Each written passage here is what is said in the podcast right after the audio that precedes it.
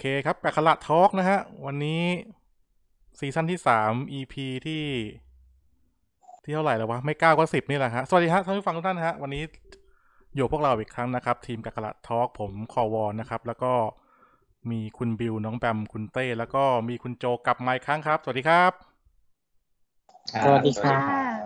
สวัสดีครับ วันนี้วันนี้ผมต้องขอสัญญาประชาคมจากผู้ร่วมรายการทุกท่านนะ อ่ะ วันนี้เราจะไม่คุยเรื่องโควิดแล้วนะ ครับเพราะหลัง เหี้ย จริงๆ คือ ต้อง คุย โลเรามีหลังไมค์กันไปเรียบร้อยนะฮะ คือคือ เออ คือเราคุยกันมาสามประมาณสองสามตอนติดๆกันจน เออ เรารู้สึกว่า ครับ เราเรายังเบื่อที่จะพูดแล้วอะ่ะ จริงเหรอครับ เมื่อกี้หลังไมค์ยังยังแบบไอ้นั่นกันอยู่เลยนะ มันก็มัน เออ มันก็เป็นเรื่องที่คุณผู้ฟังน่าจะรู้อยู่แล้วนะเรื่องเรื่องทั้งหมดที่เราคุ ใช่ ยกันเมื่อ ค กี้ รับนั่นแหละ เอ เอ อ อใช่ใช่มันเป็นความอึดอัด อันตันใจตาปลื้ม นะฮะ ในสิ่งที่รัฐบาลทำให้เราตอนนี้ครับผม ครับผมครับผม ผมจะไม่ถามแล้วกันนะ เดี๋ยวยาว ครับผมไม่ไม่ถามครับดีแล้ว ครับ เอาละฮะเอ่อประเด็นของเราวันนี้นะครับโอ้เป็นเรื่องที่เราหาจังหวะคุยกันมาสักพักหนึงละแต่ว่าไม่มี ใช่ครับ จังหวะที่จะเริ่มสักทีนะฮะ เพราะว่าเราโดน ครับ โควิด แย่งไปประมาณสักเกือบห้าตอนแล้วนะ ถ้าจะนับนับเนื้อดี ครับ นะครับ วันนี้เราคุยเรื่องไสยศาสตร์ครับคุณบิวครับ ครับยินดีด้วยครับ อ่า เอ้ยเดี๋ยวเดี๋ยวแทรกก่อนทำไมวันนี้เราต้องคุยเรื่องไสยศาสตร์อ่ะ เพราะว่ามีเร็วๆเนี้ยมันมีประเด็น ประเด็นหนึ่งขึ้นมา นะครับ อ่ามีมีประเด็นหนึ่งขึ้นมาเกี่ยวกับเรื่องเรื่องความเชื่อนะครับ ผม นะครับ หมอปลาใช่ไหมครับ หมอปลาเขาเลิกแล้วนี่ อ๋อเหรอนั่นแหละ เขายัง พ ทำอยู่ปะ เพราะเขาเลิกเพราะเขาเลิกนี่แหละเราถึงมาคุยกัน เอ้ยเขายังทำอยู่ป่ะ ผมไม่ได้ดูเขาผมไม่เคยดูเขาเลย ผมไม่รู้ เอาจริงๆผมไม่เคยดูหมอปลาเลยครับ เออ ผมไม่เคยดูหมอปลาเลยครับ ผมเห็นหลังๆเขาอะเขาไปออกแนวชิมอาหารไปไปคอลแลบกับยูทูบเบอร์คนอื่น แล้วก็ไปเฮฮาแล้วนะ อืม ไม่ค่อยถีบสารแล้วหรือเปล่า ไม่ไม่ ใครติดตามบ้างหมอปลา นี่ไม่ทราบ คือไม่ได้ติดตามเหมือนกันแต่ว่าเหมือนเหมือนเหมือนฟังจากคนเล่าอ่ะนะ อ่า เขาบอกว่าเหมือนเหมือนประมาณว่า ไม่ไม่ได้ไม่ได้เป็นข่าวอ่ะ อ๋อ คือก็ก็ยังรับทำอยู่แต่ว่าไม่ได้เป็นข่าวอะไรคือถ้าเกิดใครมีปัญหาเดือดร้อนอะไรอย่างเงี้ยด้วยความที่เป็นคนดังไง ครับ มีคนติดต่อเยอะเขาก็เริ่มเลือกเลือกที่จะไป อ๋อเลือกไปหาลุงพลอะไรอย่างงี้ เราก็ยังไปใช่ก็ไม่อันนี้ไม่แน่ใจนะ แต่ว่าคืออาจจะไปในส่วนที่แบบอันไหนมันสำคัญจริงๆอันไหนเดือดร้อนจริงๆอันไหนเรื่องใหญ่จริงอย่างเงี้ย คือก็อาจจะไปอะไรอย่างเงี้ย แต่ว่าเรา ครับ ไม่ได้รู้ไม่ได้เป็นข่าวอะไรเพราะคนคงไม่เล่นแล้วล่ะ คือเอาจริงๆแล้วคือในในโซเชียลหลังๆ มานี่เรื่องแนวๆเนี้ย อ่า คือคนก็เริ่มให้ความสนใจน้อยลงเนาะใช่ไหมเพราะว่าเหมือนกระแสมันมันเรื่องเกี่ยวกับพวกนี้มันน้อยลงไปเยอะด้วยแหละ ไม่หรอกจริง ๆ คือ ผมว่าโควิดแดกกันทั้งประเทศแล้วอะไม่ค่อยมีใครมา อืม กลัวเรื่องสิ่งศักดิ์สิทธิ์แล้วล่ะ ม หรือเปล่า ก็ก็เป็นไปได้ อาจจะแบบไปทำรายการได้ยากขึ้น เดี๋ยว อะไร เดี๋ยว เงี้ย มึงมึงมึงคนพวกพวกพวกพวกคุณรุ่นบอกว่าจะไม่คุยเนี่ยเหรอ ไม่ไม่ เรา ไม่ ไถ่ไถ่ไม่ได้ เราไม่ได้คุยไงแต่เราสรุปให้ฟัง อ๋อเหรอ ว่าตอนเนี้ยมันเกิดอะไรขึ้น สรุปให้ฟัง เออ อ่าโอเค ว่า โอเค ว่าทำไม อืม ว่าทำไมหมอป เหมือ ลาน ขา เหมือน ถึง เหมือนอ่าฮะ อ่ะยังไงฮะเชิญเชิญ ครับป่าป่าป่าครับเอาเลยครับ ผม เออ จริง ๆ ต้องบอกว่านอกจากประเด็นที่เขาคุยกันไปเมื่อสักเร็วๆเนี้ยนะจริง ๆ ต้องยอมรับว่าประเทศเราเนี่ย แม่งแม่งมีรากฐานมาจากอะไรที่สิ่งลึกลับเหนือธรรมชาติเนี่ย เยอะเหลือเกิน ครับ ใช่ไหมฮะ คุณบิวพอมีประสบการณ์อะไรไหม มาถึงมาถึงขนาดนี้มันก็เปิดไปเลยว่ามึงมาจากทวิตเตอร์ เออ คณะราดเฟซอะไรก็ว่ากันไป เอ้ยผมไม่ได้ฟังนะ เออมันก็ ผม เปิด ผม ไปเลย ผมตาผมตามอ่านเฉยๆแต่ผมไม่ได้ฟังเขาคุยอะไรกัน มันเป็นเรื่องอะไรเหรอครับ ผมไม่รู้เรื่องเลย ไม่แต่เราจะไม่คุยเรื่องนั้นไง เพราะว่าเราก็ไม่รู้ไม่ใช่เราไม่รู้หรอกเขาก็คงอ่านกันไปเยอะแล้วแหละ แต่ว่าที่อยากคุยก็คือ ไอความเชื่อของชาวบ้านชาวบ้านของประเทศไทยเนี่ย ครับ เออที่เรา ครับ คุ้นเคยกันมาเนี่ย ถ้าสังเกตดีๆเนี่ย อืม สังคมไทยเนี่ย แม่งถูกสร้างขึ้นมาบนรากฐานของความเชื่ออะไรประหลาดๆแบบนี้นะครับ ผม เออ คุณเต้คิดว่าไงฮะ อ่าให้ให้กูเปิดก่อนนะ อ่า คุณเต้เปิดก่อนเลย เอาสั้นเอาสั้น เออ ๆ ผมให้สิบค โอ้ ำ คุณเล่นคุณเล่นนะเอาเอาเอาเอา คือให้พูดอ่ะมันมันมันก็ยาวเพราะว่า คือเอาไอ้เรื่องพวกเนี้ย ถ้าตอนเด็กๆทุกคนมันมันฟังอ่ะ มันก็ ครับ ต้องแบบ เหมือนก็คือคนที่เล่าให้ฟังส่วนใหญ่เป็นผู้เฒ่าผู้แก่ใช่ไหมล่ะ อ่า มันก็ต้องเชื่อมาก่อนอะ อืม นึกออกป่ะ ม แล้วทีนี้เนี่ยพอเราเราโตขึ้นเนี่ย มันก็จะมีคำถามเยอะแยะมากมายที่ที่เราสามารถที่จะมีและคือเมื่อก่อนอ่ะ ทุกคนมีคำถาม ครับ แต่เวลาถามใครก็จะไม่ตอบ ไม่มีใครอธิบาย พอคุณพอคุณถามที่หนักๆผู้ใหญ่ก็จะขึ้นเสียงแล้วก็เหมือนสั่งให้คุณเงียบอ่ะ อืม เอา แต่ ผู้ พอ ใหญ่ คุณ ก็เป็น โต สลิม ป็ นี่ครับ ผู้ใหญ่ งี้ แต่ความเป็นคำถามอยู่อ่ะอืม ความเป็นคำถามคุณยังอยู่อ่ะ เออ มันก็ไม่ได้แบบคุณตอนนี้คือคุณมีแรงแล้วไง ครับ คุณสามารถที่จะถามได้โดยที่ผู้ฟังต้องตอบ น่ะ คุณมีคุณมีความสามารถมากที่จะหา หา หาคำตอบด้วยตัวเองจากที่ไหนก็ได้ ใช่ไหมล่ะ เราก็จะเริ่มรู้มากขึ้นว่า เออเนี่ย ไอเรื่องพวกเนี้ย มันมีที่มายังไง แล้วก็มันเป็นไปยังไง สุดท้ายแล้วเนี่ย พอไปจนถึงจุดจบของคำตอบที่คุณสามารถหาได้อะนะครับ ผ คุณ ม ก็จะมีความรู้สึกลังเลว่ามันเป็นเรื่องจริงหรือไม่จริง อ่า อ่ายกอย่างยกตัวอย่างง่ายๆ อย่างไอ้เรื่องผีเนี่ย คือสุดท้ายแล้วเนี่ยแม้กระทั่งอย่างพวกเราห้าคนอ่ะ ความคิดก็ยังแตกต่างต้องปะ อ่า อืม ผีหรืออ ม เทพอะไรอย่างเงี้ยเราก็ยังนั่งเอ้ยมันจริงหรือไม่จริงคือบางคนก็จะบอกว่า เรามีความรู้สึก แต่ความรู้สึกไม่ใช่สิ่งที่วิทยาศาสตร์มันพิสูจน์ได้ไง ครับ อืม แต่เรารู้สึกจริง ๆ นะ อืม อ่า อืม เออว่ามึงรู้สึกไงแต่กูไม่ ใช่ไหมล่ะ สุดท้ายแล้วเนี่ยมันก็จะเป็นคำถามโต้เถียงที่มันไม่สามารถหาคำอธิบายได้ไงว่ามันจริงหรือไม่จริงเพราะ อืม สุดท้ายแล้วเนี่ยไอ้คนที่พูดว่าฉันรู้สึก มันก็ยังคงเชื่อต่อไป แล้วก็สอนลูกสอนหลานต่อไปไง ครับ อืม ส่วนคนที่บอกว่าฉันไม่รู้สึก แล้วก็คำตอบคือมันไม่มีเขาก็สอนลูกสอนหลานหรือบอกคนทั่วๆต่อทั่ว ๆ ต่อไปว่า มันไม่มี แล้วเราก็ไม่มีคำตอบ ถึงแม้ตอนนี้ก็ยังหาคำตอบที่ถูกต้องไม่ได้ แม้ว่าเราจะพูดว่าเราอยู่ในโลกแห่งวิทยาศาสตร์และวิทยาการ ที่ต้องพิสูจน์แล้วถึงจะตอบได้ คือสุดท้ายพวกมึงก็พิสูจน์แล้วตอบกันไม่ได้ ทั้งสองฝั่ง อ่ะแล้วคุณเต้อยู่ฝั่งไหน คุณเต้อยู่ฝั่งที่คิดว่ามีหรือไม่มี อ๋อผมอยู่ทางฝั่งนวลจันทร์จะค่อนข้าง แบบเอ่อเอ่อเยอะเอ่อลดลดลดเยอะหน่อยใช่ไหม ครับ อืม เอาไม่แล้วแล้วอย่างเงี้ย แต่ผมก็ตอบประมาณ อย่างเงี้ย สั้น คุณแล้วอย่างคุณเต้เป็นเป็นพ่ออย่างเงี้ย เป็นพ่อคนเลยอย่างเงี้ยถ้าวันหนึ่งลูกมาถามเรื่อง สิ่งเหนือธรรมชาติอะไรพวกเนี้ย คุณเต้จะสอนลูกว่าไง อ๋อคือก็บอกไปว่า พ่อไม่เชื่อ อ่า แต่พ่อไม่เสือก ทำไมนะ เพราะว่า พ่อไม่เชื่อ แต่พ่อไม่เสือก ครับ ก็จะความหมายใช่ไหม นี่คุณด่าคุณด่าคุณโจอยู่เหรอเนี่ย เอา คือเข้าใจว่าคนเราอ่ะมันมีทั้งเชื่อและไม่เชื่อ อ่า อ่า เราอ่ะไม่เชื่อ แต่เราไม่ไปเสือกกับความคิดของคนที่เชื่อ อ๋อ เออ ครับ อ๋อ เราไม่ อ๋อ เสือกเขาอยากเชื่อก็เรื่องของเขา ครับผม เขาบอกว่าเฮ้ย อ่ะ วันเนี้ยเราอยากจะเฮ้ยวันหวยออกเว้ยต้องไปขอพรขออะไรนู่นนี่นั่นมีจุดต้งจุดทูบ อ่า ขอพญานาคอะไรก็ว่ากันไปใช่ ค ปะ รับ ก็เราไม่เชื่อ แต่เราก็ไม่ไปเสือกกับเขาอ่ะเพราะสุดท้ายแล้วเนี่ยไอ้คนที่มันเชื่อ แม่งก็เสือกถูกเลขจริง เออ ๆ ไอ้ที่มันจุดอะไรนั่นน่ะ บางคนก็ที่ว่าไปอะไรที่เป็นดาราไหว้พญานาคเขาก็ถูกจริงๆปะ นี่เราไม่เชื่อนี่เราซื้อตามได้ไหม เราไม่เชื่อ เรา เฉย ไม่ถูก อืม เราซื้อตามเว้ยกู เวลา กู มึง ซื้อตามกูก็ไม่ถูก ใช่ เข้าใจปะ กูกูจะบอกว่าเวลามึงจะเวลามึงจะเชื่อคนเลือกชื่อเรื่องหวยเนี่ยมึงต้องซื้อตามสักสามสี่งวดอ่ะ ๆอ่า แล้วไง เอ ฮะ อมึงแล้วมึงอย่าไปเชื่อกันว่าเอ้ยแม่งถูกถูกงวดเดียวแล้วมึงก็คิดว่ามันจะถูกตลอดอะมันไม่ใช่เว้ยมันจริง ๆ ที่มันมึงรู้ว่ามันถูกอ่ะเพราะว่ามันบอกมึงแค่นั้นเองไอ้งวดที่มันไม่ถูกมันเงียบ อ๋อ มันก็เลยดูเหมือนมันถูกเยอะแต่จริงๆมันก็ถูกเท่ากับคนปกติซื้อเนี่ยแหละ ครับ โอ้โห จริงๆแล้วเหมือนเหมือนเคยพูดเรื่องนี้ไปแล้วในราย EP เก่าๆด้วยเรื่องซื้อหวยเนี่ย อ่า ลือลือลือเปล่า ไม่รู้นะ จำได้ ใครอยากรู้ต้องไปย้อนฟังเอาตั้งแต่ EP แรกเป็นต้นมา เออตั้งแต่ EP แรกมาเป็นต้นมา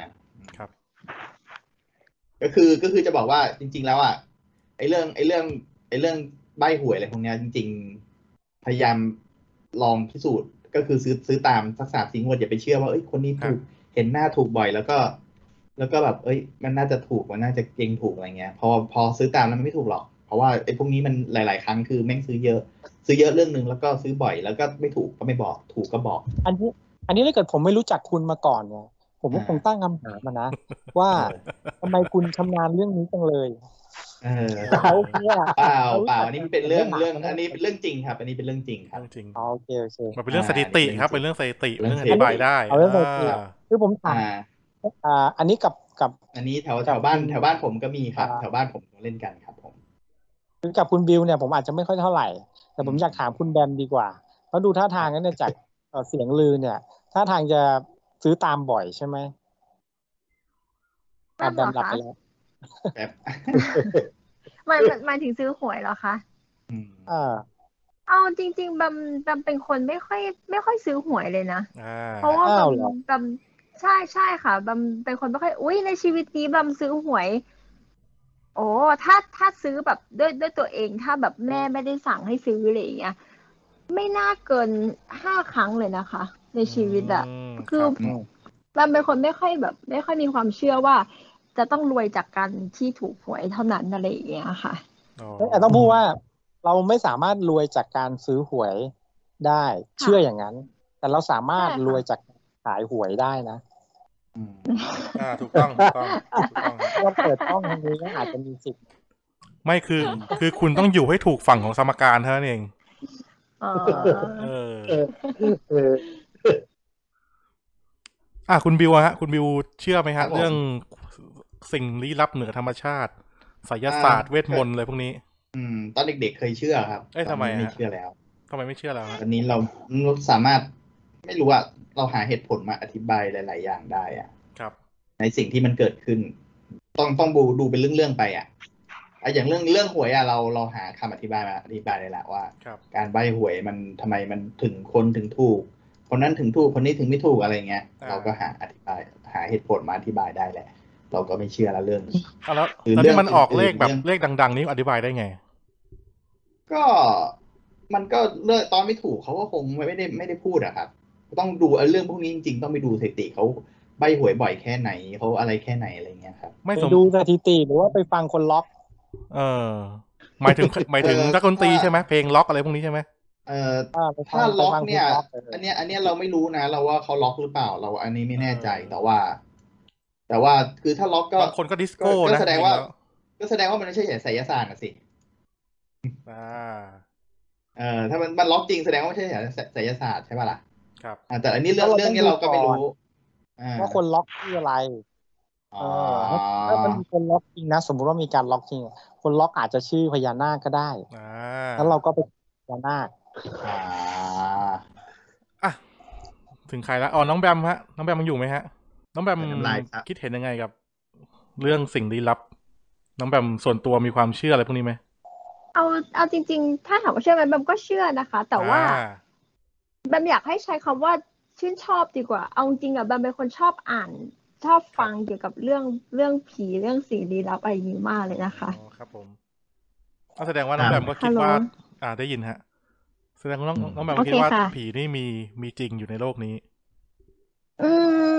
ถ้าเอาจริง ๆอะสำหรับแบมแบมจะเชื่อว่าวิญญาณมีอยู่จริงมากกว่าค่ะ ต่างกันไง เพราะว่า วิญญณ อย่าง วิญญาณกับผีต่าง เพราะ กัน สำสำหรับแบมเองอ่ะแบมจะ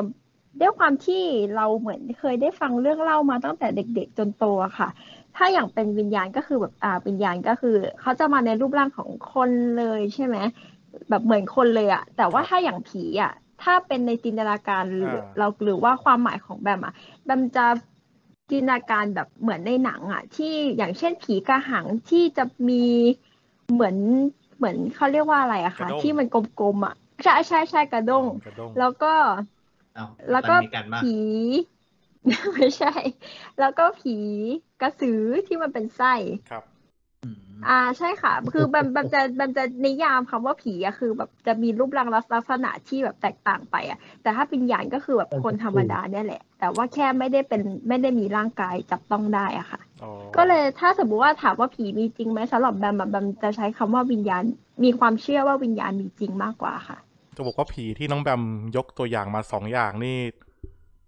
ถือถือว่าเป็นการทำลายหลักกลศาสตร์และหลักแนวโน้มถ่วงของเซอร์ไอแซคนิวตันเลย นะ ตกลงตกลงเราวันนี้เราจะคุยเรื่องวิทยาศาสตร์กันด้วยใช่ไหม ไม่คือ คือไม่มีใครอธิบายได้ว่าทำไมเอาเอากระด้งมาติดที่มือแล้วเราสามารถบินได้ อ่า ใช่ใช่ อันนี้คืออันนี้ก็ ก็ส่วนส่วนใหญ่เราจะเห็นแบบเนี้ยมาจากภาพลักษณ์ในหนังไงคะมันมันก็เลยจะมันมันคือเราก็ไม่ได้ลบหลู่นะแต่ว่ามันก็ยังแบบ เอ๊ะจะเป็นไปได้หรออะไรประมาณนั้น แนวแนวนั้นนะคะ อืมครับผม อือฮึ แต่จริงๆมาพูดถึงตอน ใช่ พูดมาถึงตอนนี้เนี่ย มันมีสิ่งน่าสนใจอย่างหนึ่งคือ มัน ค่ะ เป็นไปได้ไหมว่าสังคมไทยเนี่ย มันโดนมันโดนสื่อต่างๆ ทั้ง เรา ที่ ไม่ถามโจก่อนนะ ไอโจมาเข้ามาฟังเฉยๆมันบอกแล้วมันไม่คุย เอาเหรอ ไม่คือ เาปสิ ไม่อยากพูดว่าเหรอว่าโจ เาไปสิ ไม่เราต้องทำ ใช่ เราต้องทำเหมือนโจเนี่ย เป็นอากาศธาตุไปก่อน เออ เออ ไม่ไม่ เออ คื มึ อง อยากระบายสิ่งอะไรแบบเฮ้ยมึงอยากจะบอกเนี่ยเฮ้ยมึงคิดอย่างนี้นะเว้ยพวกมึงคิดผิดนี่มึงต้องคิดอย่างกูมึงก็พูดออกไปเลย ไม่กูกูจะบอกให้ว่า ถ้า ถ้าใครเคยดูซิกเซนเนี่ย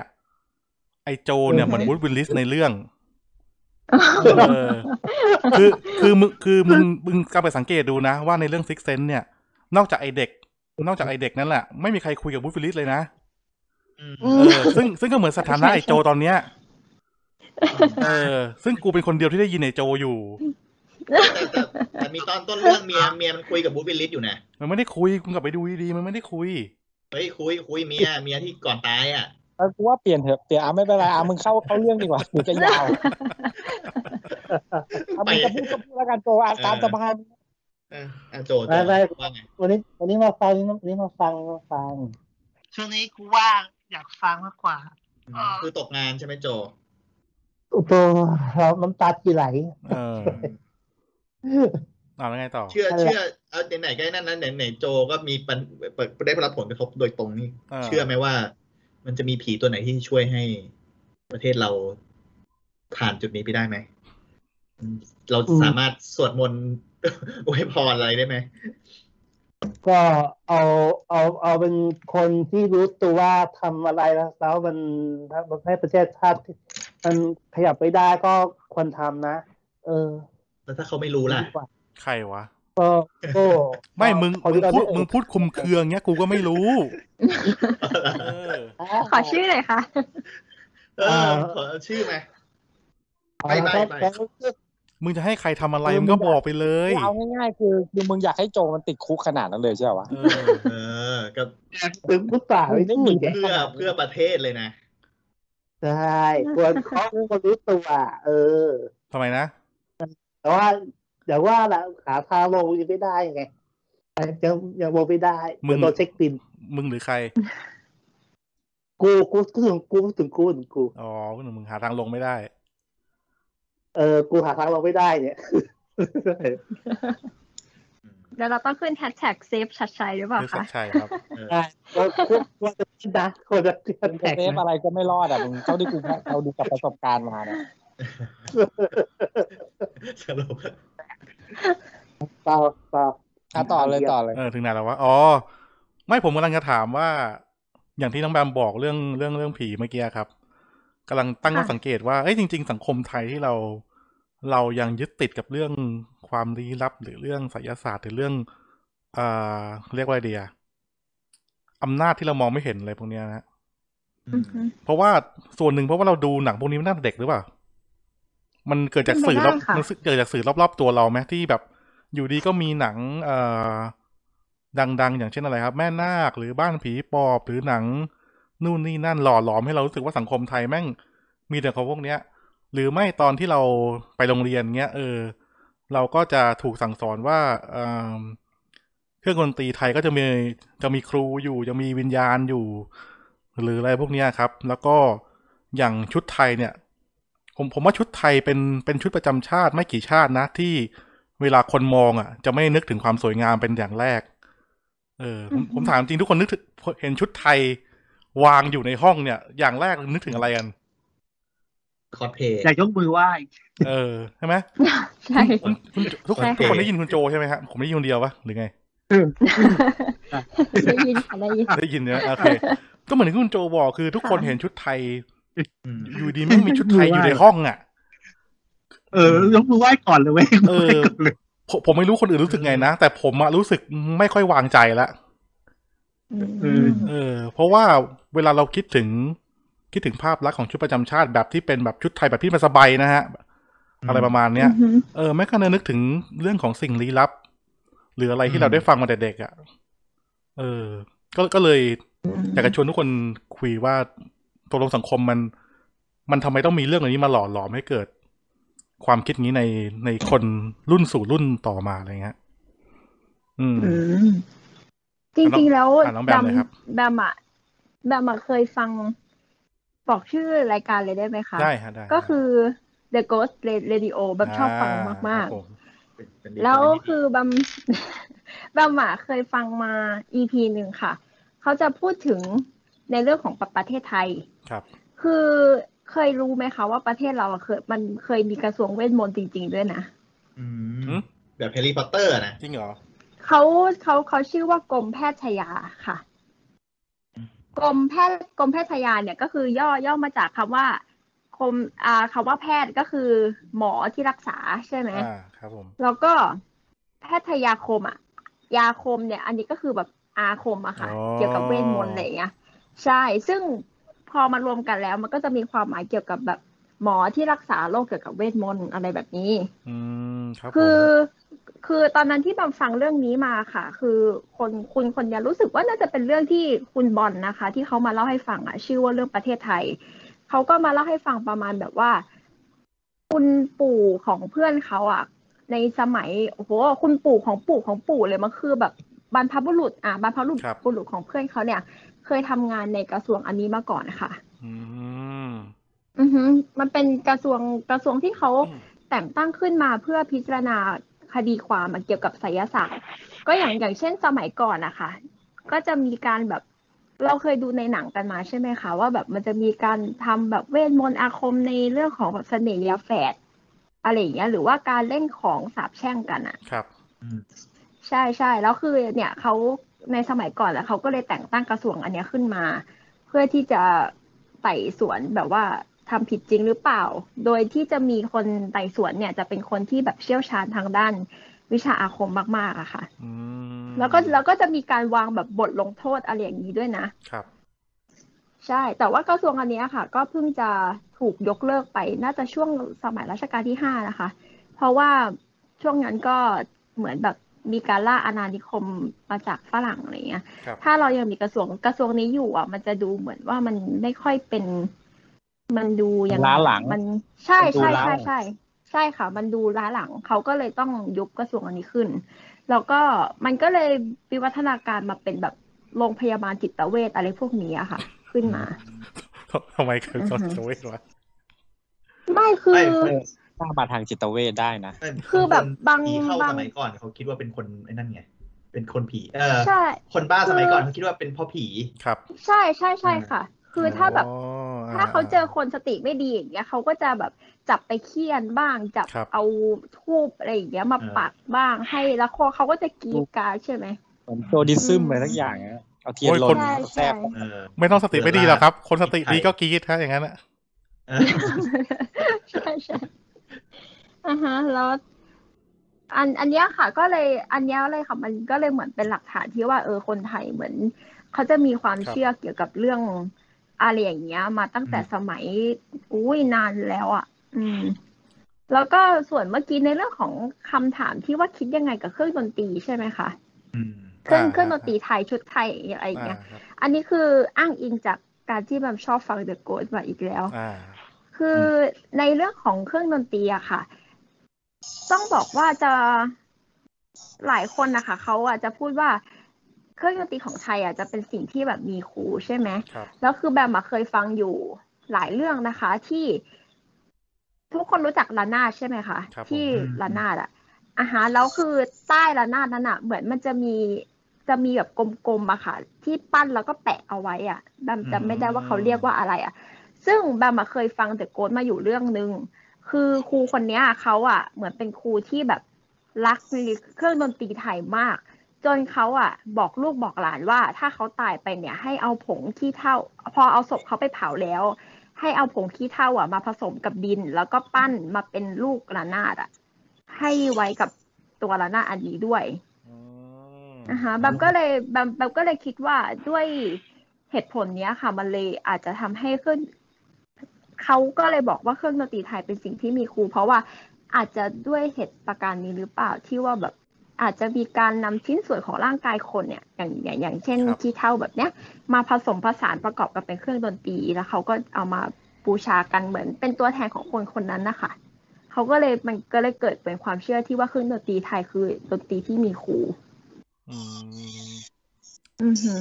เครื่องดนตรีฝรั่งนี่มีไหมมีอย่างนี้ไหมมีครูไหมหรือไม่มี นี่นี่ ไม่มี กีตา ฝรั่งมันไม่มีเว้ ฝ ย รั่งไม่มีครู ฝ นะ รั่งมันจะมีเป็นพิกเกอร์แทน ไม่ อ่า เครื่ ไม่มีพวองดนตรีไม่มีพิกเกอร์ กพวกกีตาร์กิฟสัน ตัวท็อปๆอ่ะ ตัวละเป็นแสนอ่ะ ครับ แพงครับแพงมาก อ๋อค่าครูแพงมาก อืมอืม นี่ผม นี่ผมเอาบ้างได้ไหมสมมุติ สมมุติวันหนึ่งวันหนึ่งคุณโจตายเงี้ย ผมเอาแขนคุณโจมาทำเป็นคอร์ดกีตาร์ได้ไหม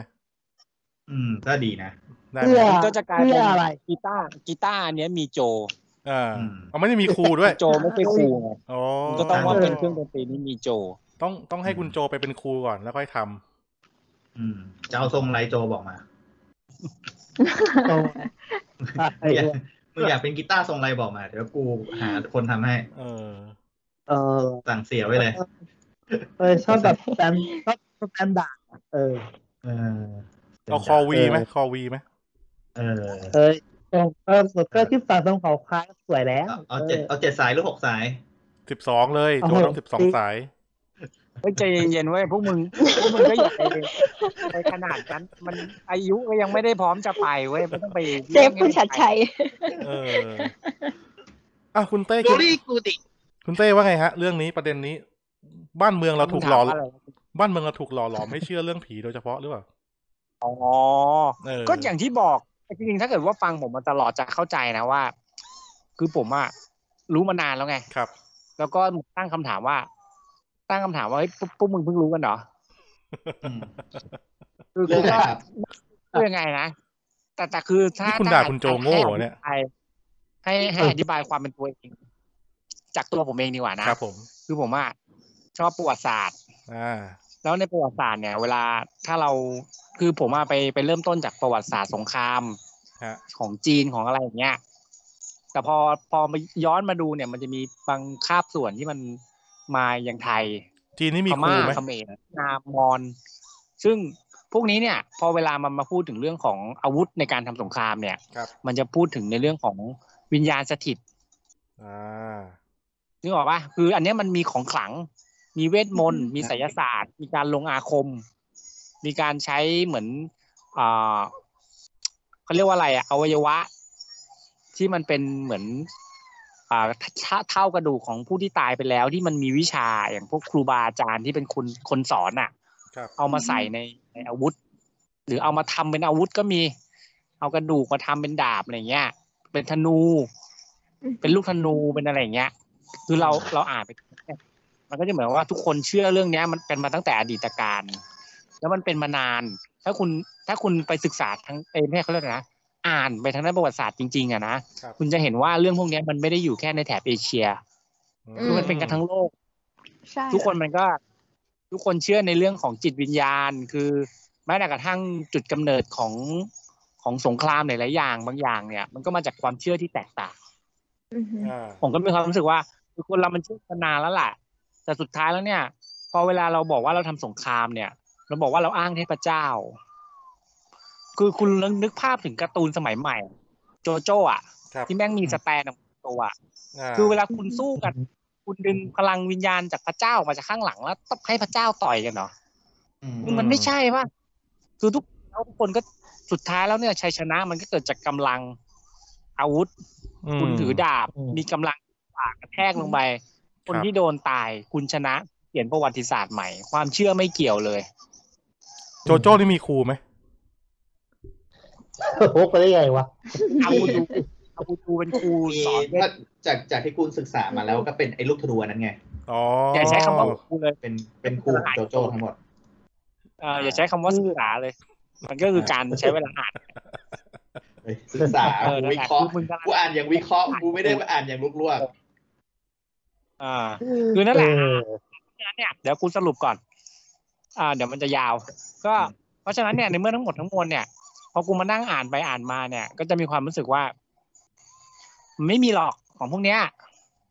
ครับ มันมีแต่ว่าความทรงจำที่อยู่ในอาวุธเหล่านั้น คือกูเชื่ออย่างนี้นะ ครับ สรุปจากตัวเองว่า มันไม่มีหลอกวิญญาณ มันมีแต่ความทรงจำในทุกวันเนี้ยถ้าเราไปเห็นอาวุธพวกนี้อ่ะที่เราเห็นอยู่ใน อาจจะอยู่ในที่ไหนก็ตามอ่ะนะถ้าคุณไปเจอมันอ่ะ ถ้าสมมุติว่ามันบังเอิญมาหล่นอยู่ที่ตลาดนัดข้างถนน แล้วคุณเดินไปเจอมันอ่ะ คุณไม่มีความเชื่อความทรงจำอะไรเกี่ยวกับมันเลย เดินไปแล้วเห็นว่ามันสวยดีหยิบมันขึ้นมา คุณไม่เป็นอะไรทั้งนั้นล่ะ แต่ถ้าคนขายมันเริ่มเล่าเมื่อไหร่ว่าเนี่ยทำจากกระดูกคนนู้นคนนี้คนนั้นปุ๊บ ครับ ขนคุณจะเริ่มลุกขึ้นมาทันที อ๋อ ความทรงจำจะมีความ เออ จะสร้างวิญญาณขึ้นมาทำร้ายคุณ รู้สึกเหมือนมีอะไรกำลังติดตามอยู่ แล้วมันก็ มันต้องสร้างแวลูดิ เจ ฮะ อเรื่องสวย มันต้องมีสตอรี่ไปถึงขายได้ฮะ อ่าหรืออะไรก็ตามคุณก็จะโทษว่าป๋อเพราะไอ้มีดเล่มนี้แน่นอน อืม คือมันจะเป็นเหมือนกับว่าสตอรี่มันอะที่อยู่ในอาวุธนั้นอะคือสร้าง คือเหมือนใจคุณเองอะได้สร้างสร้างสร้างความซวยให้ตัวเองอะ ครับ อ่ะทีนี้มองใหม่ย้อนเวลากลับไปตอนที่คุณหยิบ คนขายเหล้าเหมือนเดิมเลย ครับ แล้วคุณก็มีความรู้สึกขนลุกสู้เหมือนเดิมเลย แต่คุณเดินไปแล้วเจอเงิน น่า ทำให้ก็โชคดีไปหมดเลย ความทรงจำคุณจะสร้างมาใหม่เลยว่า เพราะไอ้ของชิ้นเนี้ยทำให้คุณเจอแต่สิ่งดีๆ โชคลาภงานเลื่อนขั้นอะไรคุณก็ยกให้มันไปหมด อื แม้กระทั่งป่วยไปหาหมอ คุณหมอรักษาคุณหาย ก็ไม่ได้บอกว่าหมอรักษา คุณก็บอกว่าเพราะไอ้ของชิ้นเนี้ยทำให้คุณหาย เพราะซีโน กลา แวย ค เป็นคุณบูชาของนึกออกปะ อ่า เออคือทุกอย่างอ่ะ มันอยู่ที่ความทรงจำอยู่ที่ใจของคุณเองที่สร้าง ครับ สร้างทุกสิ่งขึ้นมาที่เกี่ยวกับเรื่องวิญญาณพวกเนี้ยไสยศาสตร์ ม คืออันเนี้ยคือคือที่มาทั้งหมดในความรู้สึกของผมนะ อันนี้เอาแค่สรุปสั้นๆของผมนะครับ ผม อ่าก็จะประมาณนี้ อ่ะคุณบิวฮะ คุณบิวคิดว่าไงครับ อันนี้จะเสริมเต้นิดนึงเรื่องอันนี้จริงๆเคยพูดไปแล้วเรื่องตอนหมอดูมั้งเราเหมือนคุยเรื่องหมอดูครั้งหนึ่งใช่ไหมของไอทอของเราเนี่ย อืม จำ ใช่ ไม่ ใช่ค่ะ อุ้ยตั้งแต่ตั้งน่าจะตั้งแต่ซีซั่นแรกเลยปะ โอ้โห จะ นาน พูด มากฮะ จะ ว่า พูด เรื่องเรื่องวิญญาณหรือว่า มันมันก็เลยมันจริงๆแล้วมันเป็นเรื่องเดียวกัน ครับ ถ้ามันเรื่องหมอเนี่ยกูไม่เคยไม่ไม่ไม่เคยสนใจ แต่ถ้าไปดูหมอเนี่ย ก็จะมีดูบ้างบางคน อืม เพราะบางคน เบอร์ต ก็ อง โอเค อะไรอย่างนี้ใช่ไหมเบอร์ตองนี่โอเคอยู่ เอ้ยกูไม่มีประสบการณ์ด้านนี้ว่ะ เอาล่ะ กู เออ ไม่สามารถ ก็จะบอกว่าจะบอกว่าสิ่งที่เต้พูดอะมันคือแบบว่า จริง ๆ แล้วมันเป็นเหมือนการที่ดูเหมาะดูดวงอะคือสุดท้ายแล้วอะเรื่องที่มันโยงเข้ามาเกี่ยวเรื่องผี เราจะเป็นคน เอาเรื่องต่างๆ รอบตัวไปเชื่อมโยงกับเรื่องผีที่เราฟังมา มันเป็นอาการทางจิต มันเป็นมันเป็นการจิตวิทยาอย่างหนึ่งอ่าฮะเหมือนหมอดูนี่แหละ หมอดูบอกอย่างนี้ทายมาอย่างนี้แล้วก็ แล้วก็เราก็จะเอาเรื่องที่มันเกี่ยวข้องอ่ะมายึดเชื่อมโยงกับสิ่งที่หมอดูผีก็เหมือนกันเล่าเรื่องผีมา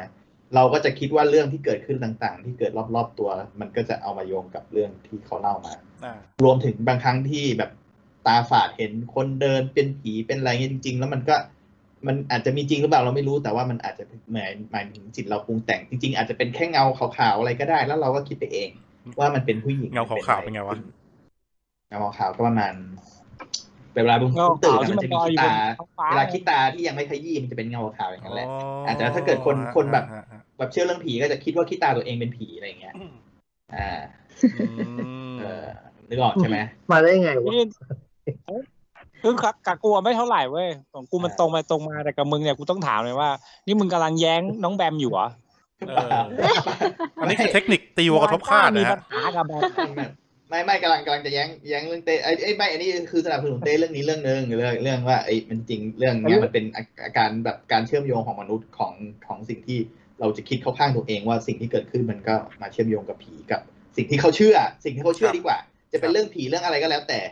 อ่า อ่าสมมติในนี้ในวันนี้เรา สมมติผมเชื่อในเอเลี่ยนเนี่ย ทุกสิ่งก็จะเกิดจากฝีมือเอเลี่ยนหมด ถูกมันก็จะคน อ๋อ เชื่อในคนที่ศรัทธาคนศรัทธาในเรื่องนั้นน่ะเขาก็เชื่อในเรื่องนั้นน่ะ กูว่าทุกวันเนี้ยที่ทุกคนมีปัญหากันทะเลาะกันเนี่ย ก็เพราะว่าพวกซีออนน่ะ อ๋อฮะ ใช่ใช่ใช่พวกซีออนใช่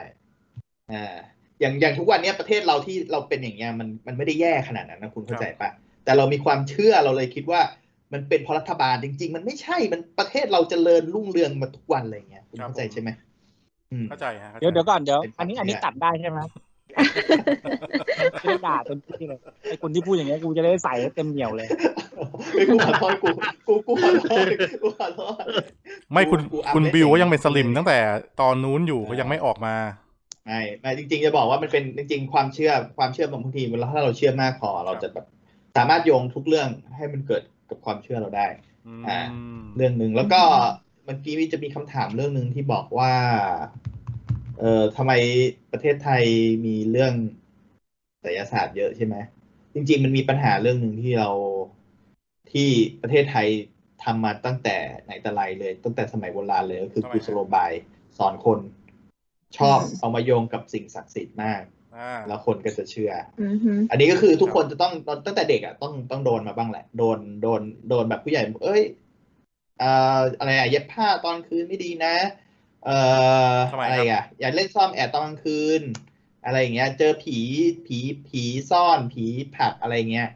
อื อ่าม ห้ามห้ามอาบน้ำตอนกลางคืนด้วยค่ะ อันนี้ก็เคยได้ยินมา อ่ะจริงปะเนี่ย อ่า อาบทุกวันเลยเหรอ ใช่ ทำไมฮะมันหนาวหรือไงฮะ หรือ ไม่แต่ว่าแต่ว่า เดี๋ยผัมจับ เดี๋ยวอะไรนะเดี๋ยวก่อนเดี๋ยว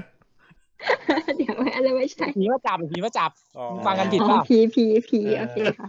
หรือว่าตุ๊ก ไม่ ก แต่ว่า ผี แต่ว่าอันเนี้ย ะไร มัน เงี้ย อันเนี้ยมันมันเหมือนกับกุศโลบายจริงๆนะ อย่างยายแบบอะเขาก็เล่าเขาเขาก็บอกว่าเอออย่าอาบน้ำตอนกลางคืน เพราะว่าผู้ใหญ่สมัยก่อนอ่ะเขาจะคิดว่าแบบด้วยความที่สมัยก่อนอ่ะ มันไม่มีห้องน้ำแบบสมัยนี้ไงค่ะ คนจะไปอาบน้ำเขาต้องเดินไปคลองอ่ะ แล้วอาจจะจมน้ำก็ได้ เขาก็เลยแบบว่าสร้างเป็นกุศโลบายขึ้นมาอย่างเงี้ยว่าอย่าอาบน้ำตอนกลางคืนนะ ใช่ใช่ก็เลยแบบ แต่แต่จุดนั้นน่ะมันก็ทำให้การที่คนคนหนึ่งพูดมาหลาย ๆ ชั่วอายุคนน่ะ มันถูก ใช่ บอกเล่ามาหลาย ๆ ชั่วอายุคนน่ะ เหมือนการที่เรานินทาใครสักคนน่ะ นินทาแค่สามคนผ่านไปสามคนน่ะเรื่องมันไม่ตรงแล้วล่ะ แต่นี่คุณเรื่องเรื่องตั้งแต่สมมุติเรามีความเชื่อเนี่ย เราเรื่องกุศโลบายมาตั้งแต่สมัยไหนอ่ะเป็นร้อยร้อยปีอ่ะ ครับ มันเปลี่ยนแปลงไปได้อ่ะแล้วคนสมัยก่อน อันนี้ไม่ไม่ได้รู้ถูกนะคือด้วยความ ที่เราส่วนใหญ่ที่คนสมัยใหม่ไม่เชื่อเรื่องผีมันเป็นเรื่องการศึกษาด้วยแหละ ครับ อ่า สมัยก่อนนะมันคือแบบ เฮ้ยอันนี้ ไม่ คุณ มีอะไร ณ คือ คุณเหยียดคนนะเนี่ย ก็ไม่ไม่ขนาดนั้นก็คือ แบบว่า ก็ต้องก็ต้องเข้าใจคือเราเราก็ต้องเข้าใจเรื่องนี้ว่าคือแบบมันคนสมัยใหม่มันก็ถูกปลูกปลูกฝังมา อันนี้ เกี่ยวกับวิทยาศาสตร์เกี่ยวกับอะไรเงี้ยเรา อืม เราก็ต้องเข้าใจว่ามันก็มันก็จะอาจจะมีเอียงเอียงๆมันจะอาจจะมีการหา อืม เหตุผลมาอธิบายบางเรื่องบ้างทั้งทั้งที่คนสมัยก่อนอ่ะเขาอาจจะไม่ได้คิดอย่างนี้ไงคือเขาเขาคิด อ่าฮะ เขามีความศรัทธาเขามีอะไรมากกว่านั้น เขาคือเขา คือ ศ อั รั น ทธาคืนี้อันนี้ อมีคนบอกมาเขาก็เชื่ออะไรเงี้ย อันนี้เดี๋ยวขอแทรกนานนิดนึง อ่า ขอขอเล่านิดนึง ว่า อ่าในเรื่องของในเรื่องของสิ่งลี้ลับอะนะครับ อ่าในในในประเทศเราก่อนเอาแค่ในประเทศเราก่อน ครับ มัน อือฮึ มันจะมีในเรื่องหลัก ๆ ก็คือพุทธศาสนาถูกต้องไหม อ่า อืม ซึ่งจริงๆแล้วเนี่ยแก่นของพุทธศาสนาเนี่ย มันไม่ได้พูดถึง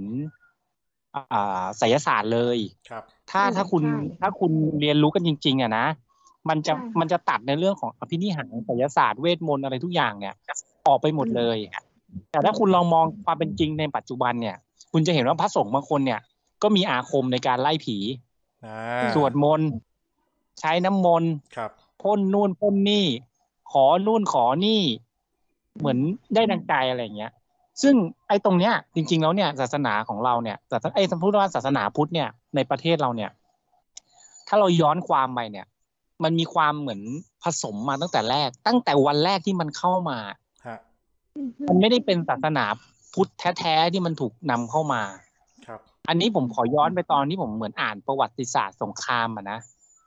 ผมจำไม่ได้จริงๆมันนานมากอะจำได้ว่า อืม ในยุคยุคหนึ่งที่พระพุทธศาสนารุ่งเรืองมากๆ เนี่ย ครับ มันจะมีอ่าในปากีหรืออะไรที่เป็นเหมือนพระเจ้าอโศกอ่ะ ได้เริ่มเหมือน อ่า น่าจำไม่ผิดนะ คือได้สร้าง ติ โร ด ง นะ เรีย ฮะพนระ ขึ้น เจ้า มา อโศกเนี่ย อ่านั่นแหละ เดี๋ยวเดี๋ยวเดี๋ยวก่อน ซีออน จะ ซีออนเข้ามาตอน จะลื ไห ม นซีออนซีออนเข้ามากตอกูำลังนไหน ลำลึกอยู่เดี๋ยวกูกำลังลำลึกอยู่เดี๋ยวแป๊บนึง โอเคโอเค คือในโรงเรียนเนี่ยจะมีจะมีเหมือน คือในในอินเดียเนี่ย ครับผม มันจะมีชนชั้นอยู่ใช่ไหม วันนะวัน อ่า นะ มีกษัตริย์ มีวันนะ มีวรรณะมีพราหมณ์ อ่า มีธาตุมีอะไรอย่างเงี้คยรับ มี ผม จันทาน ซึ่งการที่คุณจะเลื่อนขั้นอ่ะ จากจันทานขึ้นไปหรือแม้แต่ธาตุหรืออะไรขึ้นไปเนี่ยมันยากมาก ครับ หรือเป็นไปไม่ได้เลย เป็นไปไม่ได้เว้ย แต่ว่า กูเท่าที่กูอ่านนะอ่า เอ ฮะ อแต่ด้วยความที่เหมือนเหมือนเหมือนเอ่อกษัตริย์ในยุคนั้นน่ะ นับถือพระพุทธศาสนาเอามากๆ ก็เลยสร้างโรงเรียนที่เหมือนกับว่า คุณสามารถก้าวข้ามได้นะ ครับ ก้าวข้ามชั้นเข้าไปได้อะถ้าคุณเข้ามาเรียนที่นี่ จะมีการเหมือนบริจาคอาหารข้าวปลาอะไรอย่างเงี้ย แล้วก็มีหนังสือให้เรียน อ่า ทุกคนที่เข้าไปข้างในจะได้เรียนกันจริงจังเพราะฉะนั้นพุทธแท้ที่อยู่ตรงนั้นอ่ะ เป็นพุทธที่แบบเหมือนพุทธจริง ๆ จังๆ มาก ครับ ๆ แต่มันก็จะมีในเรื่องของเป็นลัทธิพราหมณ์อ่ะ ที่มันอยู่มาก่อนอ่ะนะแต่ว่ามันเป็นสำนักเล็ก ๆ อ่ะ อยู่รายรอบอ่าโรงเรียนนี้ ครับ ล้อมอะไรพวกนี้ซึ่งพวกนี้เนี่ยเขาจะไม่ค่อยชอบเพราะว่ามันเหมือนกับว่ามันทำลายในเรื่องของวันนะชนชั้นอ่ะให้มันแตกออกไป อ่า ทำให้เหมือนพวกกัมพร้าอะไรอย่างเงี้ยสามารถที่จะชุบตัวเองขึ้นมาได้ อืม แล้ววันหนึ่งมันเกิดสงครามขึ้นมาหลายมันไอเรื่องเนี้ยมันผ่านมาหลายร้อยปีมากๆเลยนะพุทธรุ่งเรืองอยู่นานมาก จนวันหนึ่งเกิดสงครามใหญ่ที่จำไม่ได้ว่าเป็นของประเทศไหนบุกเข้ามา ถ้าไม่ผิดได้พวกเปอร์เซียหรือ หรืออะไรสักอย่างนี่แหละ ที่นับถือในในอิสลาม อ่า ซึ่งพวกนี้เนี่ยมันบุกเข้ามาจนถึงใจกลางเมืองได้ แล้วพอมันเข้ามาที่วัดเนี้ยด้วยความที่มันเป็นสถานที่ที่ใหญ่มาก มีปริมาณคนอยู่เป็นจำนวนมาก มีพระสงฆ์อยู่เยอะอะมันก็นึกว่าเป็นทหาร อ่า เพราะทุกคนเนี่ยใส่ชุดเหมือนกันหมดเลย ครับ เป็นสีเดียวกันหมดเลย แต่มันมีความแปลกใจอยู่อย่างที่ผมจำได้แม่นเพราะว่า มันพูดว่ามันแปลก แปลกว่าทำไมมันวิ่งเข้าไปฆ่าใครก็ตามอ่ะ องค์อื่นๆ จะไม่ขุนคนอื่นๆอ่ะ จะไม่ตกใจ ครับ จะพยายามก้มหน้าเหมือนยอมรับในชะตากรรม เหมือนเหมือนยอมรับในทุกๆ สิ่งอ่ะ อ๋อ แล้วตายแบบเงียบๆ สุดท้ายแล้วเนี่ยคือคนที่อยู่ในเนี้ยคือไม่มีหนี ไม่สู้ แล้วก็ตายอย่างสงบอ่าพวกเขาเรียกอะไรหนังสือป่ะตำราอะไรพวกเนี้ย ก็จะถูกเผาไปไปริบเยอะมากๆ เพราะทหารไม่สนใจอยู่แล้ว มันฆ่า อืม เผาทิ้งหมดทำลายโบราณสถาน แต่มันไม่ได้ถูกทำลายไปทั้งหมด ไอ้พวกพราหมณ์ที่มันอยู่รอดอะแถวๆนั้นน่ะ แล้วก็มีบางคนที่ยังเหมือนเหลือรอดอะ มันเหมือนมันก็มาหลบหนีสงครามในช่วงที่สงครามมันเริ่มแบบซาลงอะมันเข้าไปอยู่ในสถานที่นั้น แล้วก็เหมือนกับว่า เอาตัวเองอะเอาทั้งความรู้สึกเอ่อลัทธิของตัวเองไปผสม กับพุทธที่มันเคยรุ่นรุ่งเรืองอะ อืม ครับ กับไปไปกับผสมกับเอ่อพระสงฆ์ที่ยังคงเหลืออยู่ในตามสถานที่ต่างๆอ่ะที่ยังกลับมาอะไรเงี้ย แล้วก็เหมือนผสมปนเปกันอ่ะตั้งแต่จุดนั้นอ่ะ แล้วขยายออกไปอ่ะจากอินเดียนะขยายไปยังประเทศอื่นๆน่ะ ที่ยังที่รับถือต่อกันมาเนี่ย คือมันเป็นอะไรที่มันแก่นมันหายไปแล้ว ครับ มันถูกผสมมาแล้ว มัน มันมีผีสาง คือ คือไอ้พวกผีสาง ความเชื่อเทวดาเทพอะไรทั้งหลายเนี่ย มันมีมาก่อนอยู่แล้ว แล้วพอมันผสมกับพุทธเนี่ย ซึ่งพุทธแก่นของมันก็คืออ่าการ การปล่อยวาง แล้วสู่นิพพานก็คือการเป็นอิสระ โดยการ อ่า ที่ไม่ต้องเวียนว่ายตายเกิด ซึ่งหลักแก่นมันอยู่ตรงนั้น ที่เหลืออยู่อะนะ ด้วยความที่แก่นมันแข็งมาก เราต้องยอมรับว่าแก่นมันแข็งจริง ครับ อ่า มันทำให้ตัวพุทธอ่ะ มันยังไม่หายไปไหน แล้วมันถูกใช้เป็นเกณฑ์ในการ อ่าเรียกว่าอะไรเผยแผ่ต่อ มายังปัจจุบัน แต่ตรงที่มันไม่ใช่แก่นอ่ะ มันไม่ใช่พุทธแล้วไง มันเป็นพราหมณ์ มันเป็นเทพเจ้า มันนับถือรูปปั้น ปูนปั้น เอ่อไสายเวทอาคมที่มันผสมกันมา เรื่องเล่าที่เป็นอภินิหารที่ไม่รู้ว่ามันจริงหรือเปล่า เพราะมันถูกแปลมาหลายรอบคุณต้องนึกก่อนว่า ครับ จากอินเดีย ภาษาอินเดียโบราณ มาอินเดียสันสกฤตเป็น อืม อ่าเป็นอินเดียกลางเป็นจีน แล้วจีนมาไทย คือมันแล้วไทยเนี่ยยังมีการชำระอีกนะชำระก็คือเขียนใหม่ แปลใหม่ ซึ่งทุกอย่างมันเพี้ยนมาหมด คือพูดแค่สามคนยังเพี้ยนอย่างอย่างที่คุณบิวบอก อันนี้ผ่านมาเป็นร้อยปีมันจะไม่เพี้ยน ครับ อืม เพราะฉะนั้นเนี่ยเราก็ต้องยอมรับว่าในสิ่งที่มันเป็นตั้งแต่ พอเราเริ่มเริ่มแตกฉานในความคิดของตัวเราเองใช่ไหมเราเริ่มวิเคราะห์ในเรื่องของสิ่งที่เรารู้เนี่ย เราจะรู้เลยว่า ถ้าคุณได้เรียนพุทธจริง ๆ ถ้าคุณเข้าใจในแก่นของมันจริงๆเนี่ยไอสิ่งที่เหลือมันแทบจะไม่ใช่อะไรเลย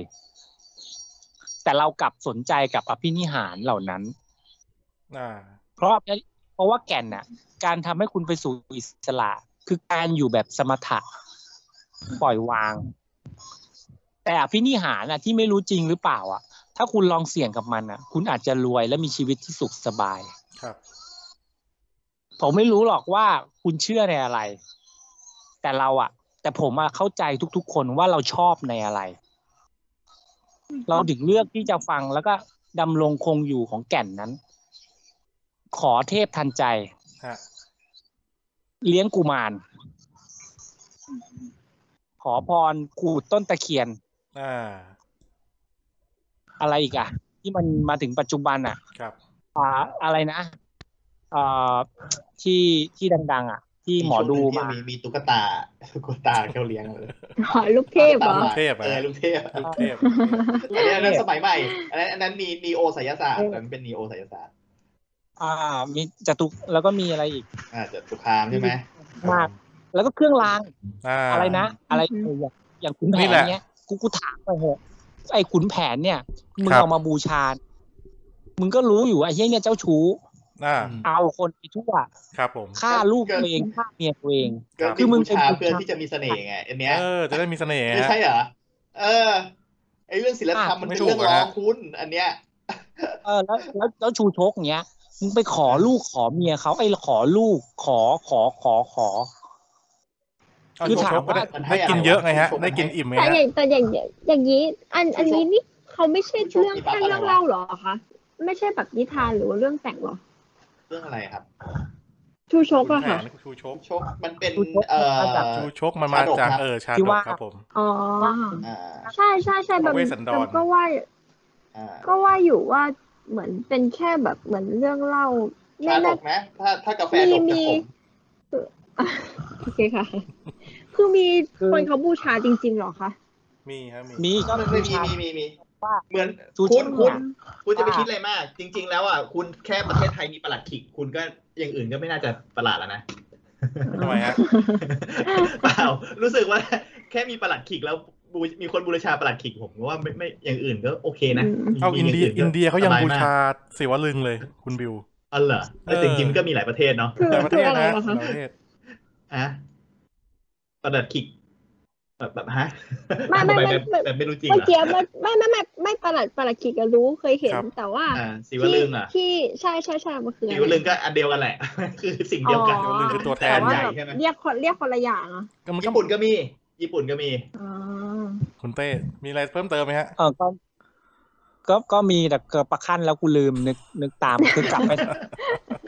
มึง อ๋อ มึง ขอ ดู โท ดู ษ กู ค่ะ แล้วกูดูกูพูดต่อจากเมื่อกี้นะ ไม่แต่ว่าไม่คืออันอันนี้คือมันมันมันมันไม่เคยได้ยินจริง ๆ ค่ะ ครับ อย่างแบบ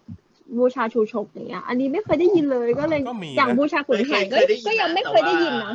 แต่ว่าแต่ว่ามันมันมีบัฟอะไรอ่ะคุณชูโชคเนี่ย บัฟกินเย กู อะ ชก มั้ง ก็คือขออะไรก็ได้ไง เหรอ กินอิ่มอะไรอย่างเงี้ย อ๋อแล้วได้ เทพเทพแห่งการขอว่างั้น ไอ้ไอคนที่มันบูชาเนี่ย ขุน มัน แผนก็ เป็นคนค้าขาย อือหือ ครับ อ่า ก็คืออ ม ไปไปขายอะไรก็ตามอ่ะถ้าคุณมีชูชกไปด้วยอ่ะ ก็จะเหมือนกับขอ ขอเหมือนขอให้ช่วยซื้อ ขอนู่นขอนี่ อืม ขออะไรก็ว่ากันไป อ่ะ แล้วคือคนที่ไปเจรจาด้วยเขาก็จะให้ของาน จริงเหรอ คนไปทำงานอะไรอย่างเงี้ย ไม่ เออ แต่คุณคุณต้องดูคุณต้องดูเส้นเรื่องของมันนะว่าชูชกที่มันขอได้นะมันขอได้แต่คนเดียวนะ คือพระเวสสันดรเนี่ย คือคุณต้องดูถ้าถ้าอีกฝ่ายไม่ได้ลงการดพระเวสสันดรมันเนี่ยคุณอาจจะไม่มีเอฟเฟกต์ เออ ขึ้นมาหรือเปล่า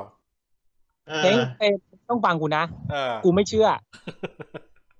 แต่กูบอกว่ามันมีคนเอาไปบูชาเข้าใจไหม ครับ อืม เพราะฉะนั้นกูถึงบอกไงว่า ถ้าคุณกำลังพูดถึงศีลธรรมอ่ะ เออ กับผลลัพธ์อ่ะ อ่า มันไม่ได้เป็นเรื่องดีถูกต้องไหมศีลห้า เออ มีอยู่ โกหกล่วงเกิน อ่า ลูกเมียคนอื่นเงี้ย ครับ คือแค่ แค่ไอ้สองคนเนี้ย แค่ไอ้ขุนแผนกับชูชกเนี่ยที่มึงเอาไปบูชากันเนี่ย คือมึงก็ไม่สมควรที่จะมีอะไรมาคุ้มครองแล้วเปล่าวะ มันคนละ อั ก น ร นี้ ณีกันหรือเปล่า ใช่ อันนี้กูยังไม่พูดถึงศาลนะศาลเจ้าอ่ะ อ๋อ ตก สาร ตกใจเลยคุณ อ๋อกู คุณ กู เต้ นึกสารอื่นนะ เออคุณเต้พูดให้จบดีฮะ พูดสารอย่าวัดดิ โอ้โห โอ้ยเย้ยตัดมึงจะตัดได้ไหมเนี่ย เฮ้ยอันนี้เออสมมติพูดถึงคนอูเนี้ยสมมติสมมตินะครับ ฟัง ครับ ฟังก่อนคุณต้องฟังก่อนเออเดี๋ยวเดี๋ยวอันนี้กำลังไฮไลท์เฮ้ยไม่ใช่ไม่ใช่กำลังพูดถึงสาไออะไรนะสารเทพอย่างเงี้ย อ่า เทพ ครับ เทพที่เที่ยงธรรม ครับผม สารเปาบุญจิ้น อ่า เที่ยงธรรม อืม มันปากเปล่า ปะปะบุญจิตเป็นนิยายเปล่าวะ ปอบุญจิ้นช่วงหลังขายไม่ดีนะฮะเขาไปใช้ เปาบุญจิ้นเนี่ย หมด ถ้าตาม ตามประวัติศาสตร์เนี่ยเขาเป็นเหมือนแค่ผู้ว่าผู้ว่าเมืองหลวงอ่ะเป็นคดีความเท่านั้นเอง แต่ว่าเขาเขาอยู่ในช่วงยุคส่งส่งใต้อ่ะ อ่า มันจะมีส่งเหนือกับส่งใต้ใช่ป่ะไม่ใช่ส่งตีงนะกูต้องเล่นก่อนเดี๋ยวพวกมึง ทรงเหนือเนี่ยคือมันโดนโดนมองโกยึดไง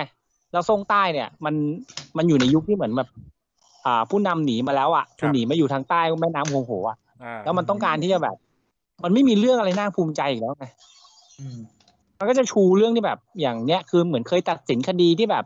มีแค่คดีเล็ก ๆ คดีเดียวอ่ะที่เหมือนกับว่า ครับ ทำให้ชาวบ้านถูกใจอ่ะ อ่า แล้วชาวบ้านก็มาเล่าต่อเป็นเรื่องราวใหญ่โตเลยว่าจริง ๆ แล้วไปตัดสินสู้กับขุนน้ำขุนนางทำเพื่อชาวบ้าน มีความยุติธรรมความจริงมันไม่ใช่เว้ยมันก็คนธรรมดานี่แหละ จริงๆปาบุจินเนี่ยกูกูขอเล่านิดนึงกูขอเล่านิดนึง ฮะ ได้ไหม เชิญ อ่า เชิญ คือ เกิน อ่า คือ คือ คือเคยสมัยตอนวัยรุ่น เคเจอครับผมจ เค ริง ย เคยไม่ใช่ไม่ใช่ สมัยตอนวัยรุ่น เอ่อ เป็นคนชอบอ่านหนังสือมากที่อยู่อยู่ที่มหาลัยแห่งหนึ่งแล้วกัน ครับ รามราม ครั อบ ยู่ที่ราม ผมเรียนที่ราม แล้ควรับ ผมก็ไปอ่านหนังสือที่ราม แล้วมันก็จะมีหนังสือปาบุญจินที่เป็นแบบเก่ามากเล่มหนึ่งไปเจอ อือหือ แล้วเล่มมันเล็ก ๆ ประมาณแบบหนังสือปกขาวสมัยก่อนอ่ะห ทำ นัง ไม สือโป๊ะ ทำไมต้องเทียบกับสื่อโปรวะ กูก็มันเล่มเล็กๆอ่ะเล่มเล็กๆอ่ะมันเป็นเล่มเล็กๆบางๆอ่ะ ขาย แล้วเราก็ ขายหัวล้อได้ไหม เออเออประมาณขายหัวเราะเล็กกว่าบางบาง อ่า เออประมาณขายหัวเราะแต่ว่าบางบาง อ่า ๆแต่เราเราก็สงสัยว่าทำไมปาวุ้นจินมันเล่มแค่นี้ ครับ อ่าฮะ แล้วเราก็ไปดูปีที่พิมพ์อะไรเงี้ยเราก็สงสัยว่าทำไมมันแบบ พอไปเปิดอ่านแล้วแบบ คือปาวุ้นจินเนี่ย ตรงกับหัวข้อวันนี้เลย ตัวหัวข้อวันนี้เลยที่เกี่ยวกับเรื่องผีเรื่องสาง อ่า เพราะปาวุ้นจินในเล่มเล่มนั้นที่ผมอ่านน่ะทุกคดีที่ปาวุ้นจินตัดสินน่ะ แม่งขอเทวดาฟ้าดินให้ช่วยตลอดเลยอ่ะคือแบบ เออแบบ คือเหมือนจะเป็นไม่ไม่แน่ใจว่ามันเป็นต้นฉบับหรือมันเป็นอะไรยังไงไม่รู้อ่ะแต่ว่ามันไม่ใช่ปาวุ้นมันไม่ใช่ปาวุ้นจินอย่างที่เราดูดูๆกันที่แบบว่าเป็นคน มัน ตรง มัน งงเป็น มันขอมันจะให้ทุกครั้งเลยเหรอ ก็แบบประมาณว่าแบบ คือแบบมีคดีฆาตกรรมก็แบบขอให้มีไอคนนี้เจออย่างงู้นอย่างนี้อย่างนี้อะไรอย่างเงี้ยแล้วก็ให้เทเทวดามาดลบันดาลใจ ให้คิดออกอะไรให้เกิดอะไรอะไรอย่างเงี้ย มันเป็นลักษณะอย่างนั้นเลย ในปาวุ้นจินเล่มที่ผมอ่าน แต่ผมมาจำไม่ได้อันนั้นหลายปีแล้วหลายปีแล้วว่า คือทำไมคุณสงสัยอย่างว่า ปวุ้นจินอะไร ทำไมปาวุ้นจินขอแล้ว แล้วถึงให้อ่ะทำไมพวกกูขอแล้วไม่ให้อ่ะปาวุ้นจินมันบูชาชูชกเหรอ อันนั้นอันนั้นอันนั้นไม่ ไม่ใช่คุณเต้ เราเรา คุณ เล่าถึง คุณเต้น่าเข้าใจ เรื่องที่ผมอ่าน คุณเต้เข้าใจก่อนว่าบางอย่างเนี่ยมันต้องมีคาถา อย่างถ้าคุณรวบรวมดราก้อนบอลได้เจ็ดลูกเนี่ยมังกรยังไม่ออกนะ คุณต้องท่องคาถา อ่า เรียกมังกรก่อน ใช่ เออซึ่งผมสันนิษฐานว่าปาบุญจิ้นเนี่ยก็ต้องมีคาถาเรียกเทพมาเหมือนกัน ทำไมอ่ะ ใช่ คือเทพเนี่ยเป็นเทพนาแม็กแล้วปาบุญจินเนี่ยเป็นเดนเด้อะ ถูกต้อง เอ ฮะ อก็เหมือนเหมือนอยู่นะ เออ เป็นไปได้อะเพราะว่า จริงๆ เป็ ไม่ได้หน้าดำนะ สีำอะ หน้าเขียว จริงๆอาจจะสีเขียวก็ เอ ได้นะ อ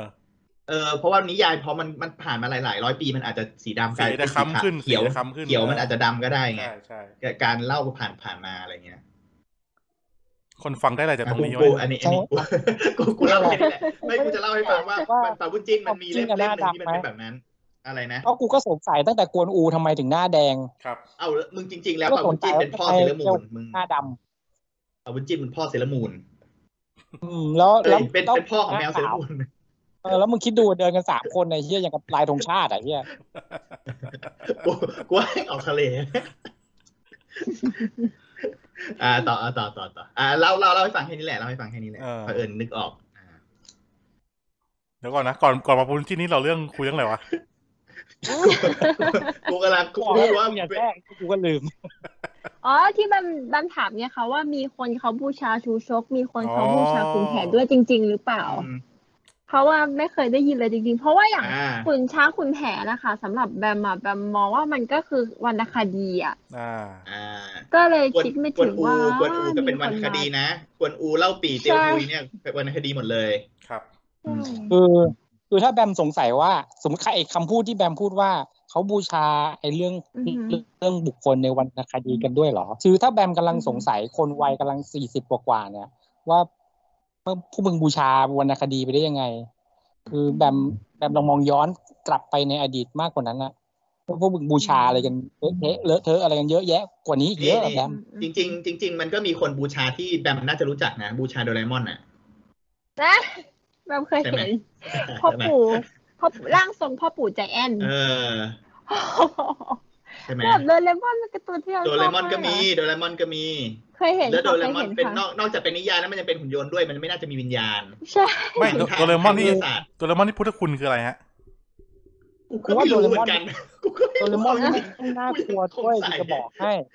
เออสมมุติว่ามีคนหนึ่งแม่งเดินมากลางคืนอย่างเงี้ยแล้วแม่งก็บอกว่า อังอังอังฉันคือโดเรมอนแล้วแม่งก็ถก เปิดกางเกงแล้วเอามือล้วงเข้าไปจะหยิบเฮียอะไรไม่รู้จากกระเป๋าสามมิติของมันอ่ะกูว่าแม่งดูวิตาฐานมากนะเฮียนะ เออ เออกูว่าแม่งเป็นอะไรที่แบบสุดๆอะ ไม่แต่เท่าเท่าที่ฟังฟังๆมาเนี่ย ผมผมนึกถึงเรื่องหนึ่งนะสมัย เมื่อไม่นานมาเนี้ยมันก็มีคุยกันประเด็นนี้แหละ แล้วก็จำไม่ได้แล้วว่าใครพูดขึ้นมา เขาบอกว่าจริงๆเนี่ยถ้าคุณลองมองดีๆเนี่ย ประเทศไทยนี่แม่งคือเมืองหลวงแห่งสิ่งศักดิ์สิทธิ์เลยนะ ทำไมครับ เออคุณคุณจะเห็นว่าสิ่งศักดิ์สิทธิ์ไม่ว่าจะเป็นเทพเจ้าจีน เทพเจ้าอินเดีย เทพเจ้าไทย เทพเจ้าฝรั่งไม่ค่อยมี แต่ว่าน่าจะมีเหมือนกัน ทุกอย่างมารวมกันที่ประเทศไทยหมดเลย เอาแค่หนังเรื่องหนึ่งอะที่มัน อ่า พูดเรื่องคาถาที่อะไรไม่รู้ว่าที่เริ่มต้นมูเตลูอะทุกวันนี้แม่งเป็นศาสนามูเตลูไปแล้วอะแต่แค่หนังฝรั่งแม่งเอามาพูดเล่นในหนัง เออผมสงสัยมานานแล้วไอ้คำว่ามูเตลูนี่มันมันมาจากอะไร อืม ก็มาจากหนังไง เหรอ เออเออคือจำไม่ได้ว่าหนังเรื่องคือไม่ได้ดูหรอก แต่ว่าในมีอยู่วันหนึ่งอะที่มัน ครับ สงสัยอะ อ่า ว่าไอ้มูเตลูคืออะไรอะกูก็ไปหาข้อมูลแบบไปอ่านเล่นๆนั่นแหละไม่ได้ ครับครับ ไม่ได้จำอะนะ แต่คือเข้าใจว่ามูเตลูเนี่ยคือการการที่เรานับถือสิ่งของอะอะไรก็ได้อะที่เรานับถืออะมึงจะบอกว่ามึงนับถือโดเรมอนแล้วโดเรมอนมาวางดอกไม้วางอันนั้นคือมึงเป็นมูเตลูโดเรมอน อ๋อ มูเตลูคือการนับถืออย่างอย่างสมมติไอ้อะไรนะกำไรกำไรกำไรนำโชค ครับ เขาก็นับเป็นมูเตลูอย่างหนึ่ง สร้อยหินเนี่ย ทีนี้พ นะ อเขาลากลากไปลึกๆมากๆอะไอ้คำว่ามูเตลูอะมันมาจากไหน มันก็บอกว่ามันเคยมีเมื่อก่อนอ่ะ มันมีหนังเรื่องหนึ่งอะไรสักอย่างนี่แหละ ที่เวลาเวลาเหมือนพ่อมดแม่มดมันจะไล่เวทอ่ะ ครับ เริ่มต้นของคาคำเริ่มต้นของคาถามันอ่ะ คือมูเตลูแล้วก็ตามด้วยคาถาของมันอ่ะ อืม นี่คือที่มาของมันแค่นั้นแหละ ไอ้ยผมจะไปหาดู พอดี มาละ ผม หนังเมื่อหผมผ นัง ม มู ผ เต ม ลู ผมเสิร์ชเป็นเขาบอกว่ามาจากหนังอินโดนีเซีย คือลอง ครับ ลองไปหาลองไปหาข้อมูลดูนะ เพราะว่ากูก็จำไม่ได้ไงเพราะว่ามันก็ อ่า มันก็ดูเหมือน ป็ จะนาน เรื่อง แล้วอะ ถ้าถ้าเรื่องภาษาไทยชื่อมูเตลูศึกไสยศาสตร์กำกับโดย S.A. คาริม หนังนานนะฮะกี่ปีนะฮะ หนังสยองขวัญหนึ่งเก้าเจ็ดเก้า โอ้ยนานแล้วนะ ไอ้เฮียก่อนเราเกิดกันนี่หว่า ก่อนเราเกิดอีกก่อนเราเกิดอีกสี่สี่สิบกว่าปีละ โอ้โห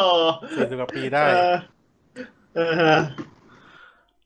อ่ะทีนี้ย้อนกลับไปย้อนกลับนิดนึง เมื่อกี้น้องแบมบอกว่าประเทศเราเคยมีกระทรวงไสยศาสตร์ใช่ไหมฮะ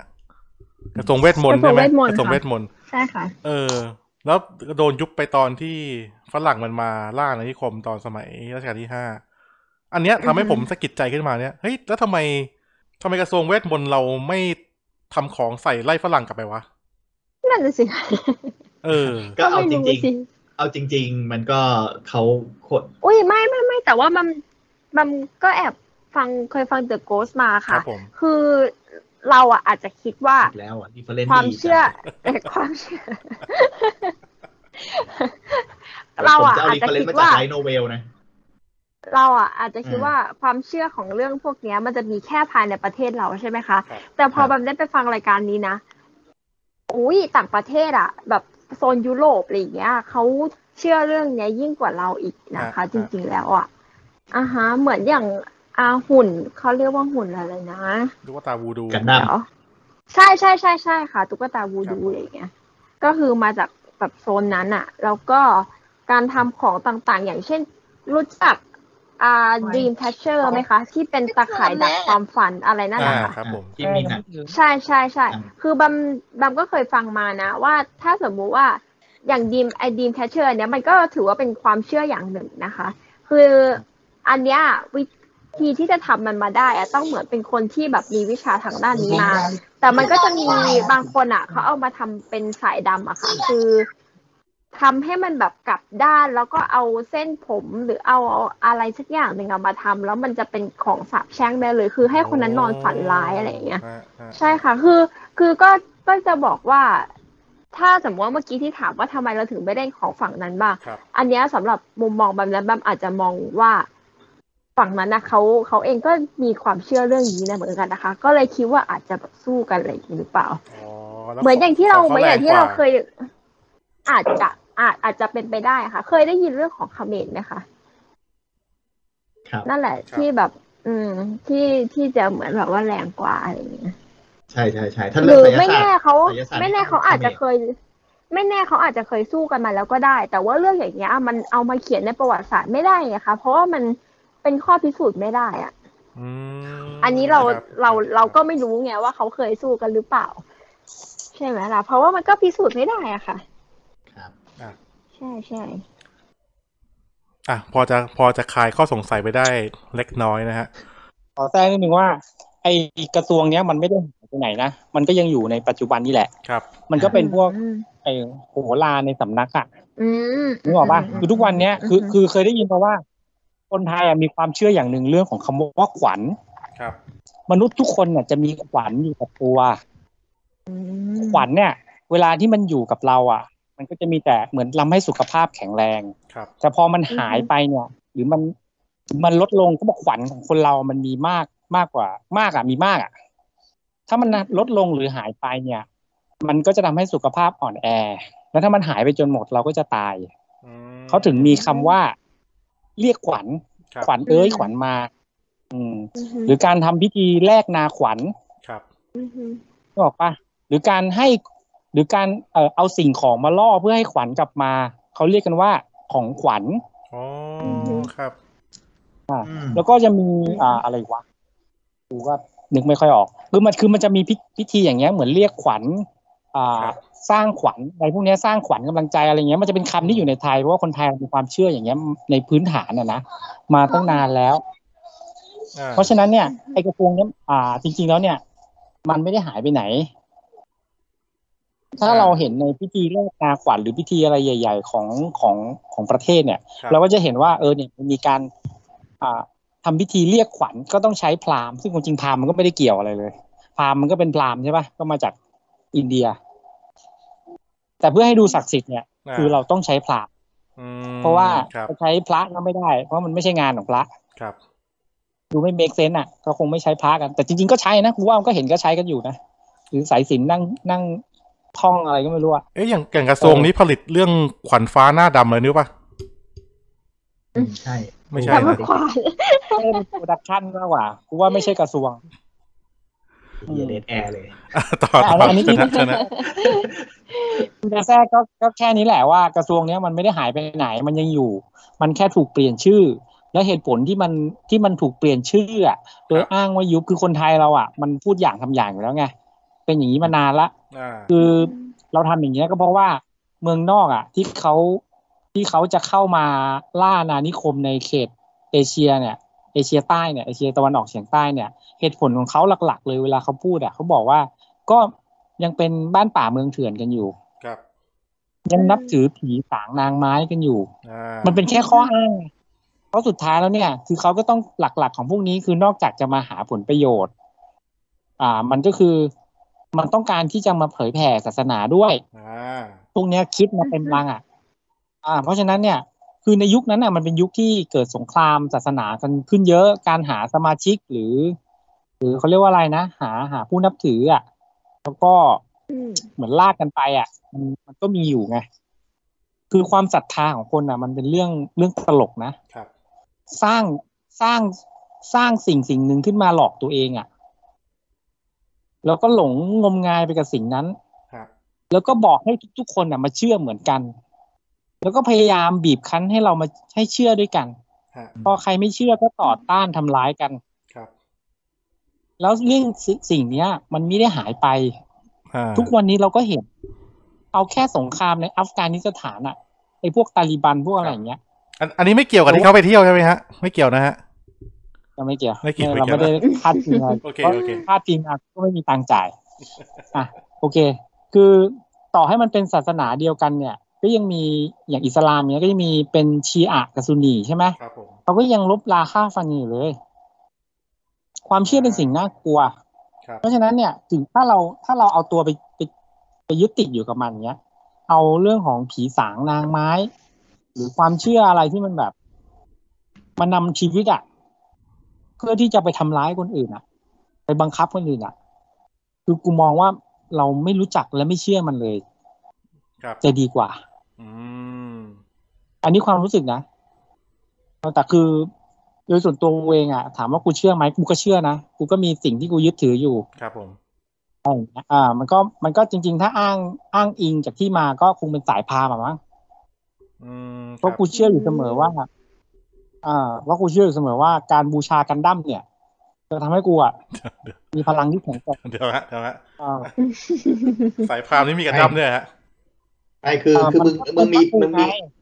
เอ้ยคุณเต้ครับ คุณเต้มีกันดั้มปลุกเสกมันขายไหมครับ ใช่ อ่า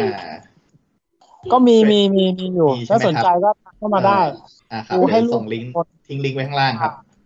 ใช่กูสวดมนต์ให้ลูกกูสวดมนต์ด้วยตัวเองเลยนะเว้ย ครับ แมว ครับผม แมวเหมียว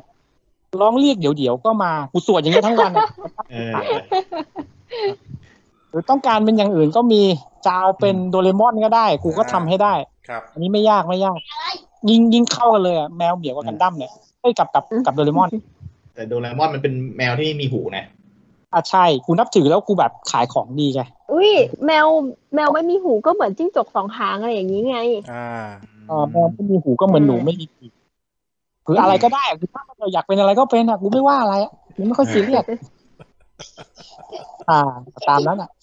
อ่ะดีเลยพูดถึงเรื่องวัตถุมงคลอะไรเงี้ย อืม อันนี้ผมไปลองดูมานะว่าศิลศาสตร์ในประเทศไทยเนี่ย มันมีอะไรที่เป็นที่นิยมในหมู่ชาวบ้านบ้างนะฮะอ้าวอย่างแรกเลยคือ การเสกของเข้าท้อง อันนี้เคยได้ยินไหมครับ ครับ เสกหเคนั ย งควายเข้าท้องเสก เออ ไม่เกี่ยวกับเสกเด็ก มึงไม่ นะ ต้องมาแย่งกูเล่น เฮ้ย ดี๋วก่อน ผมทำประจำ มึงทำประจำด้วยเหรอ มึงทำประจำด้วยเหรอ เฮ้ยทำประจำ เสกอะไร เดิ ฮะ นเข้าร้านอาหารกูก็สั่งเลยอ่ะ อยากกินอะไรกูก็สั่งเลย อ๋อฮะ เสร็จแล้วกินเสร็จแล้วกูก็เอากินมากิน ครับ อืมเขามาเสิร์ฟกูก็เอามากิน เสร็จอย่างนี้ มึงแย่ ป่ะ งกูเล่นนะ โอ้โห ก็กูชงมาแล้วกูก็เล่น เออ โอเคครับต่อครับ มึงสั่งกะเพราเข้าท้องกูเลย เออ อ่าครับ อ่ะอ่านต่อต่อ แล้วมีอะไรอีก อ่ะต่อไปน้ำมันพราย อืม น้ำมันพรายนี่ต้องทำยังไงถึงจะได้มาฮะใครใครทราบ ต้อง ไหม ขึ้นเรือก่อนปะครับ ต้องขึ้นเรือก่ก็อน ต้อง น้ำมัน ขึ้น พาย อยู่กับว่ามึงจะเอาไส้สับปะรดหรือว่าเอาไส้ถั่ว อ่า มันก็จะมีมีอะไร ครับ เออมึงท อด ประทับ ทอดไป ประทับใจ ทอดเอาขึ้นมาปุ๊บ มันพายมันจะแห้งไง ครับ แล้วน้ำมันจะอยู่ใต้นั่นแหละเขาเรียกน้ำมันพาย โอ้ อ่าไม่ไม่ได้ไม่ได้ไม่ได้ โอ้เข้าใจผิดมาตลอดเลยนึกว่าจะเอาพายที่ไว้พายเรือไปทอด ครับผม มันมันไม่ได้ใช้น้ำมันไงอันนั้นอ่ะ คือถ้าใช้น้ำมันเนี่ย มันจะเป็นมันจะเป็นสปีดโบ๊ท อ่าใช่ อ๋อครับครับอ๋อ ถามน้องแบม ดีกว่า น้องแบมคือความหวังสุดท้ายของเราแล้วล่ะตอนนี้ ครับ เดี๋ยวเออ อ่ะชิ้นต่อไปครับ อ่ะ สาริกาลิ้นทอง เคยได้ยินไหม เคยได้ยินครับ ใช่ใช่ ตกลงไอ้สาริกาลิ้นทองมันคืออะไรอ่ะอันอันนี้เคยได้ยินแต่ชื่อแต่ไม่รู้ว่ามันคืออะไร คุณเต้รู้จักไหมสาริกาลิ้นทอง อ่ารู้จักรู้จัก คือในฐานะนักขายขายของทุกคนอ่ะ ครับผม พวกรุ่นพี่อ่ะแม่งแนะนำกันหมดอ่ะ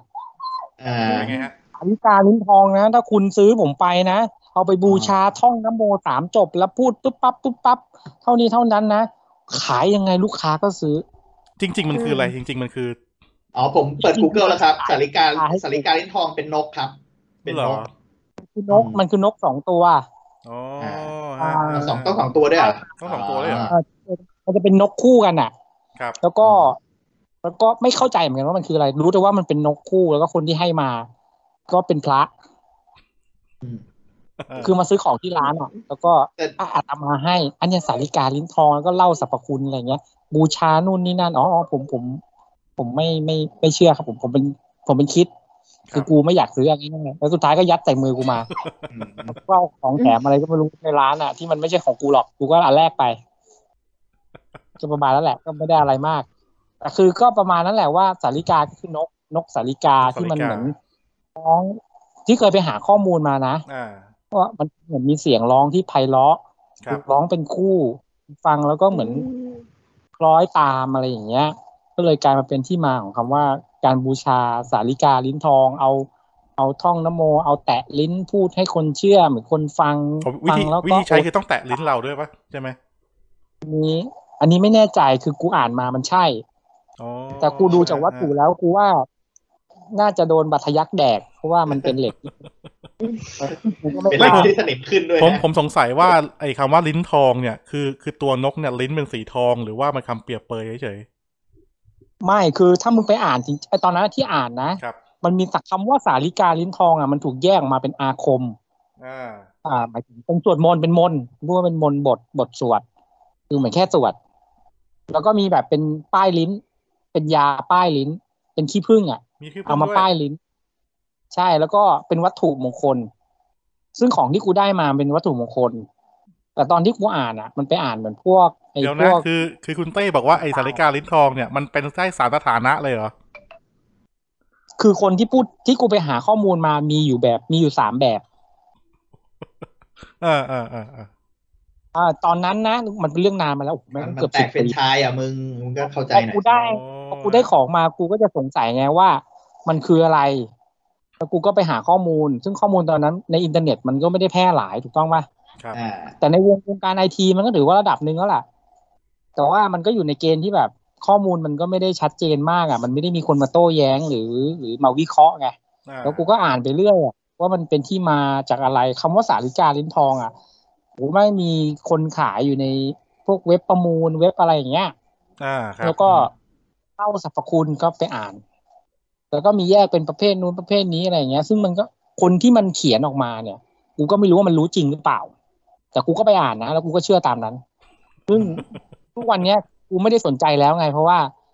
ด้วยความที่ความเชื่อของเราที่อยู่ตรงเนี้ย มันสิ้นสุดลงไปแล้วไง ครับ ก็เลยไม่ไม่สนใจเรื่องพวกนี้อีกเลย มันเหมือนเป็นสิ่ง มันเหมือนเป็นสิ่งหนึ่งที่เราพยายามหาคำตอบกับมันมากๆอ่ะ อ่า อย่างอย่างอะไรนะเอ่อกุมารหรือหรือ หรืออะไรนะ ที่เอาหุ่นพยนต์ ครับ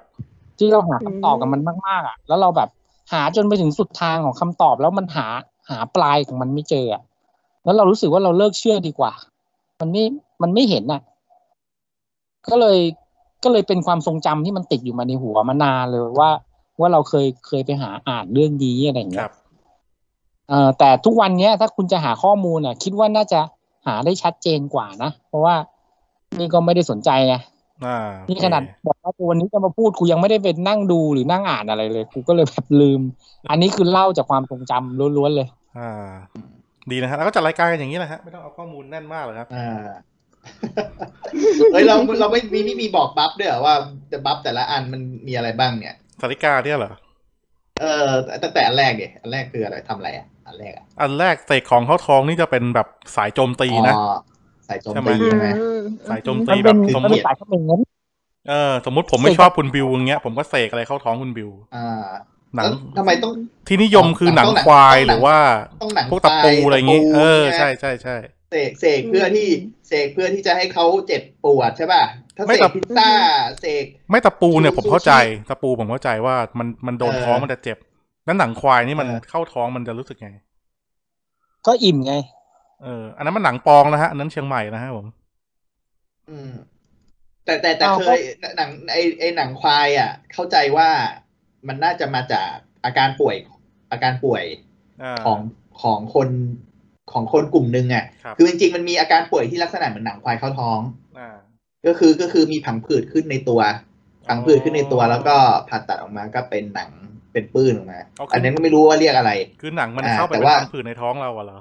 ใช่ใช่มันมันไม่ใช่มันเข้า คือมันเข้าหรือเปล่าไม่รู้แต่มันมีมันมีตอนหมอผ่าตัดออกมามีพังผืดอยู่ในท้องเป็นหนัง ครับผม อ่า อันนี้อันนี้อันนี้เป็นเป็นเป็นอาการ เออเขาจะเรียกแฝดแฝดอะไรสักอย่างอ่ะ ที่ว่าเด็กแฝดเกิดมาพร้อมกับคน แล้วก็ตายตายแล้วก็เกิดเป็นเขาเรียกอะไรไม่รู้อะแต่ว่ามันมีอาการป่วยจริงๆนะอาการลักษณะนี้จริง ๆ น่าจะเป็นความเชื่อลักษณะนั้นอะแล้วก็เลยแบบว่าคนก็เลยเอามาพูดเลยหรือเปล่า อันนี้อันนี้ไม่แน่ใจนะเออ คือถ้าเป็นพวกพวกหมอผีอ่ะเสกอะไรพวกเนี้ยเข้าท้องอ่ะกูไม่เชื่อ ครับ อืม แต่ถ้าเกิดว่าเป็นหมอผ่าตัดเนี่ย อ่า เสกกันไกรตัดกันไกรตัดไหมเข้าท้องเนี่ยกูเคยเห็นมาแล้วตามข่าว อัน อันนั้นไม่ได้เสกฮะ อันนั้นไม่ได้เสก อันนั้นทำหล่นนะ ลืม ทำหล่นไว้ครับ ลืมลืมเอา ออกเออ อ่าแล้วอะไรอีกอย่างนะอ๋อ อ่ะต่ออัน น้ำ ที่สองอันที่สอง น้ำมันพรายนี่สรรพคุณคืออะไร พุทธคุณคือทำเสน่ห์ปะ ทำเสน่ห์ ใช่ไหม ทำเสน่ห์ ทำเสน่ห์ ใช่ มีบั ค่ะ ฟมีบัฟทำเสน่ห์ อย่าง เพิ่ม อย่างที่คุณบิวไป เอออะไรวะ ใช้จนถึงทุกวันนี้ก็ได้ดิบได้ดีไป ใช่ครับ ได้ดี ครับผม ได้ เอ่อ ดี เพิ่ม ไป ชามมิ่ง จาก อ่า ลาซาด้าใช่ไหมคะ ใช่ครับว่าไอ้มีมาลักษณะมีขายเว้ย ทุกวันนี้ ทุกวันนี้น้องแบมก็ยังไม่รู้ตัวว่าโดนเข้าไปแล้ว เออไอไอไอเอาจริงนะไอที่มึงพูดมาทั้งหมดรายการเนี่ยตั้งแต่รายแรกอะลา อ่า ซาด้ามีหมดกูว่านะ เดี๋ยวกูจะตัดตรงนี้เป็นไฮไลท์ด้วย ตัดนี้เป็นไฮไลท์ กู ด้ เสิ วยร์ชกูเสิร์ช อ่า กูเสิร์ชสาริกาลิ้นทองอยู่ตอนเนี้ยมันมีอยู่ในลาซาด้ากับช้อปปี้เนี่ยเห็น อ่า เห็นอยู่เนี่ย นี่ อันนี้คือ ก็ ไทยอิ มัน น มี มั้ย มันมานานแล้ว มีมาตั้งนานแล้วไอ้ที่ขายอยู่ในพวกแอป แอปเอ่อแอปอะไรวะแอปขายของอะขายของออนไลน์อะ ครับผม า ถ้ามึงเซิร์ชจริงๆแล้วอะเมื่อก่อนเนี่ยที่กูกูเจอโคตรบ่อยอะ อ่า เออแม่งขึ้นขึ้นมากูก็งงเอาเฮียมีด้วยเหรอวะ คือเหมือนเวลาตอนนั้นเราหาข้อมูลไงในใน Google ป่ะ อ่า อืม หาข้อมูลเกี่ยวกับเรื่องพวกเนี้ย แล้วแล้วแม่งก็ขึ้นเหมือนเหมือนแนะนำมา กูก็ไอ้เฮียอะไรวะเนี่ยแม่งมีด้วยเหรอวะเนี่ย อื อื ม ม เห็นมานานแล้วอ่ะถ้าถ้าถ้าในอดีตอ่ะหรือในความเชื่อของคนทั่วไปเนี่ย ครับ กูเดาว่า มันเหมือนกับน้ำพายน้ำมันพายเนี่ยคือเหมือนเอากลิ่นหัวเชื้อของอะไรที่มันกลิ่นฉุนๆน่ะ ครับ มาใส่ พอไปป้ายแล้วทำให้ลุ่มหลงก็เหมือนมึนงง แล้วก็หลงไหลติดตามอะไรอย่างเงี้ย แต่กูเข้าใจ กูมากูมาแปลแบบ แปลด้วยตัวเองนะคืออย่าไป คือมันก็ไม่ใช่จริงเรื่องจริงหรอก ฮะ คือกูไปแปลว่าเหมือนเหมือนฝรั่งอะเอาเยี่ยวสัตว์อะ อ่า อืม เอ่อมาทำน้ำหอมอะ ครับ กูคิดหลักการคล้าย ๆ กันอะ โอ้ ก็ก็เป็นไปได้นะ เพราะว่ามันมีมันมีเอ่อน้ำหอมบางรุ่นที่เขาจะเอาต่อมกลิ่นตรงข้างตูดของสัตว์ชนิดหนึ่งอะไรจำไม่ได้แล้ว ครับ ก็ทำเป็นน้ำหอมก็มี น้ำหอมเนี่ย มันคือกลิ่นที่รุนแรงถูกต้องป่ะ ใช่ครับ ไอ้กลิ่นที่รุนแรงออกมาเนี่ย มันมีทั้งคนชอบและไม่ชอบ เปรียบเปรยง่ายๆเว้ยเหมือนกลิ่นทุเรียนอ่ะ อ่า คนแดกทุเรียนชอบ คนไม่แดกไม่ชอบ ครับ หลักการเดียวกัน กูก็มองว่าเออน้ำมันพายแม่งอาจจะเป็นหลักการคล้ายๆกัน คือมันคงมีวิธีการที่บังเอิญแม่งใกล้เคียงกันอ่ะ คือเหมือนเอาอะไรนะเอาจากศพป่ะเอาเทียนไปลนกับศพ ครับ ที่ อันนี้ กู ไม่แน่ จำ ใจว่ะอันนี้อันนี้ไม่ ประมาณ ไม่ นั้น ไม่แน่ใจ ประมาณนั้น เพราะมันมีจำได้ว่ามีหลายตำรามากกันเนี่ย ถ้าสมัยก่อน อันนี้ ใครเคยอ่าน มั ไข่หัวล็อกนะ ตาม จะจะรู้ เอา เรื่องน้ำมันพาย มาใส่ขวด ดี มาอะไรก็ไม่รู้ท่องมนต์ อันนี้อันนี้ต้องถามน้องแบมน้องแบมบอกรู้ เออ มาจากโกดเรดิโออีกเลยใช่ไหมครับ ใช่ พอ ค่ะ พอ ไม่ไม่ เอาไป ไม่ไม่อันนี้ เอาไป อันนี้เดี๋ยวก่อน อันนี้อีกอีกรายการหนึ่งอ่ะ อ่า สักอย่างหนึ่งเนี่ยแหละ ครับครับ บอมเคยฟังมาเขาก็คือถ้าอยากเอาให้แบบสำลิดผลจริง ๆ เลยนะ ต้องใช้ศพตายผีตายโหง อ๋อ ตายวันเสาร์เผาวันอังคาร ฮะ ใช่อัน ตายวันเสาร์ อันนี้คือแบบถ้าถ้าจะเอาถ้าจะเอาให้แบบสำลิดผลนะคะ คือตายวันเสาร์เผาวันอังคารศพตายโหงที่ตายวันเสาร์เผาวันอังคาร แล้วก็จะไปขุดศพเขาแล้วก็ เขาเผาไปแล้วจะไป อ่า ขุด เออกำลังกำลังถามเลย เผาแล้วจะขุดอะไรหรือเปล่าวะ ไม่ใช่ คือ เอ๊ะ ขุดศพ อะไรนะหรือว่า หรือว่ามันจำผิด เอาขี้เท่า อะ ใช่ไหมขุดเอาขี้ ไม่ เท่า ใช่ หรือเปล่า ไม่อ๋อใช่ใช่ใช่เออเออว่ะ เดี๋ยวหรือว่ากะโหลกนะมันจำไม่ได้อ่ะจะสักสักอย่างหนึ่งอะค่ะ จริงๆเวลา คือข เผา อะ ว่ามันจะเหลือกระดูก มันจะเหลือกระดูกที่ ใช่ เป็นเนี่ย ใช่ นั่นน่ะอ่า เอาแล้วญาติก็ไม่เก็บไปเหรอ เดี๋ยวก่อนเดี๋ยวก่อนเดี๋ยวบำนึกใหม่ก่อน อ่า อ๋อ เชิญ เนี่ยคือ น้ำมันน้ำมันพายอีกอีกเรื่องหนึ่งเราเคยได้ยิน ครั มา บ ว่าศพตายท้องกลมค่ะ อ๋อ คื อ้วนตาย ศพ ว่า ท้ งั้ อง น กลม ผู้หญิงที่มีลูก อ๋อ ตายท้อง อันนี้ ตายท้ง อันนี้ขอก ลม แทรกนิดนึงได้ไหม ครับผม เอาค่ะ อ่าคือไอ้ไอ้น้ำมันพายเนี่ย มันมีเหมือนคนเคยเล่าให้ฟังเหมือนกูไม่รู้เรื่องจริงป่ะนะแต่คือเขาเล่าให้ฟังว่า ไอ้พวกหมอผีอ่ะแม่งช่วยตัวเอง อ่า แล้วมันก็ อ่า เอาเนี่ยไปผสมน้ำแล้วเอามาขายเป็นน้ำมันพาย ช่วยตัวเองคืออะไรวะ ไม่รู้เหมือนกันว่ะ น้ำไอ้นั่นมันน่ะเหรอ ต้องถามคุณ ไอ้ โจ น้ำไม่ได้ นะ มันน่ะนะ กูเล่าให้คุณฟัง อ๋อ เออนั่นแหละก็ อ่า ถึงจะบอกว่าน้ำมันพายอ่ะคือมันไม่มีที่มาที่ชัดเจน หลักการของคนทำอ่ะแม่งก็ไม่ได้ชัดเจน มันอาจจะเป็น อืม อย่างที่แบมบอกก็ได้ คือแบบเอาเอาเหมือนเผา น้ำจากกระดูกอ่ะ น้ำไขกระดูกอ่ะ อ่า อืม บอกว่ากระโหลกมันยังมีน้ำไขหลงเหลืออะไรหรือเปล่ากูก็ไม่รู้นะ อืม หรือแม้แต่ว่า บางคนก็แค่ไปเหมือนไปขุดศพในป่าช้าเจ็ดเจ็ดป่าช้า อืม อืม ทำไมต้องขุดจาจก เออ ริ ช้าง ๆจ ฮะ ริงๆเพราะว่าตอนแรกอะตอนแรกสมัยก่อนอะมันอาจจะใช่ มัน เว้ยมีมาเยอะมากเลยนะ สมัยก่อนอะอาจจะทำอย่างนั้นจ มัน ริง อาจจะมีหลายสูตรหรือเปล่า ใช่ไหม แต่ไม่สมัยนี้ทำได้ มั มัน น ทำไม่ได้แล้วไง สมัยนี้มันทำไม่ได้แล้ว ที่กู ไง จะบอก ผิดฎหมายใช่ที่กูจะบอกให้ให้ให้เข้าใจเนี่ย วิธีการทำไอ้น้ำพะน้ำมันพายเนี่ย คือถ้ามึงเป็นพ่อค้า สมมุติว่ามึงเป็นพ่อค้านะ อ่า แล้วมึงจะเอามันมาขายอ่ะ ครับ มึงต้องหามึงต้องรู้วิธีการทำที่ถูกที่สุดมีต้นทุนต่ำที่สุดใช่ปะ อ๋ ล่ะ อคอสเอฟเฟกตีฟ มึง นะ ถึง ตามหลักเศรษฐศาสตร์ ภพอะกูเป็นคนอย่างนั้นอ่ะปานนึกนึกถึงภาพว่ากูเป็นคนอย่างนั้นอ่ะ แล้วกูก็ไปหาข้อมูลว่าเออมันทำยังไงวะ อ่า มันมีหลายวิธีจริง ๆ เว้ย คือมันไม่ได้มีหลักการจริง ครับ ๆ ไอ้คนเขียนอ่ะ อืม อาจจะเป็นพวกพ่อมดไปพวก คนทรงเจ้าอะไรที่มันเหมือน กูอยากทำอย่างเงี้ย หรือกูอยากเล่าอย่างเงี้ย ซึ่งจะจริงหรือไม่จริงอ่ะไม่รู้ แต่มันรู้แค่ว่ามันทำอย่างเงี้ย อ่าอ่า หน่อย นึกออกปะ ครับครับ เออซึ่งมันมีหลายวิธีมากๆ ซึ่งเราเราไม่รู้ไง อ่า ใช่ค่ะอ่าบัมยักษ์ก็อย่างที่บอกบัมก็ได้ยินมาได้ยินมาหลาย ๆ เรื่องอ่ะ บางเรื่องก็บอกว่าก็เนี่ยแหละศพที่ตายวัน ครับ เสาร์เผาวันอังคารก็จะเอาเทียนไปลนน่าจะกระโหลกมั้งคะ แล้วก็ อ๋อฮะฮะ อะไรนะ แล้วก็ศพตายตายทองกลมที่แบบ ที่แบบเขายังเก็บศพเอาไว้อยู่อะค่ะ อืม ก็ ครับ จะก็จะเอาเทียนเป็นลนลน อืม ที่ใต้คางแล้วก็จะมีน้ำมันหยดลงมา ประมาณเนี้ยค่ะ ครับผม อืมใช่ใช่ อ่ะ ต่อไปสาริสาริการลิ้นทองนี่คุยไปแล้วนะ เอ่อ ค่ะ ต่อไปหุ่นทำเสน่ห์ฮะ เคยเห็นไหมฮะ หุ่นที่เป็นแบบ คือ หุ่น อะไรอ่ะ อันนี้ไม่รู้ หุ่นดินเหนียวที่เขา ที่ เอา เป็น เอาสายสิญจนผูกติด สอง กัน ตัว อ๋ อ๋อ อ เราสายสินมาพันๆใช่ อ่า ไหม อ่าอ่าหุ่นทำเสน่ว่าห์ อ่าว่าน่าน่าจะเพิ่งมี เพิ่งมีเหรอทำไมอ่ะ เพราะกูนึกนึกถึงตุ๊กตาวูดู ครับผม อืม น่าจะเหมือนผ่านหนังมา แล้วก็คนไทยก็มาจินตนาการว่าเราก็มีอะไรอย่างเงี้ย เออ เหมือนมาทำตาม อืมอือหือ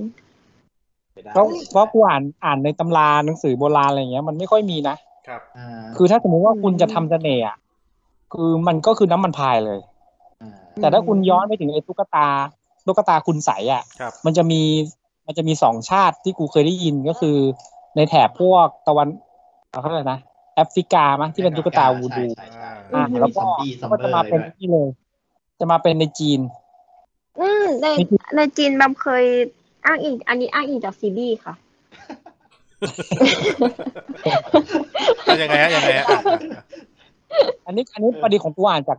จากจากในหนังสือที่มันเล่าเรื่องสงครามอ่ะ ครับ อือหือ เหมือนพวกมเห ไอ้ สี เล่มเดิมอะเล่มที่อ่านเมื่อกี้ หรือ หรือไอ้พวกขันทีมันทำคุณใสยใส่กันอะไรอย่างเงี้ย อืมอืมอืม เขาก็จะเขาจะเขาจะเหมือนเวลาเขาทำสงครามการเมืองกันในในวังอ่ะเขาก็จะอ้างอย่างเช่น เอาตุ๊กตาคนนี้ไปวางที่ใต้หมอนของคนนี้ อืม อย่าง มมม อย่างอย่างสนมเอกต้องการใส่ความมาเหสีอย่างเงี้ย ครับ ก็เอาไปวางไว้ใต้หมอนเออของของพระราชา อ่า ของฮ่องเต้แล้วก็อ้างว่าเนี่ย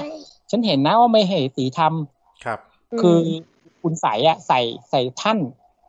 อืม แล้วก็เหมือนโกรธพอเขาโกรธปุ๊บก็สั่งลดขั้นจะเป็นสามัญชน อ๋อ แล้วก็เอาสนมแทน แล้วก็ไปฟ้อง มันเป็นสงคราม เป่าบุญจิน ให้เป่าบุญจินสืบความจริงให้ ใช่เพราะว่าจันเจ้าเนี่ย ขายไข่เต่าอยู่ แล้วก็เออนั่นแหละ หิวเลย เออ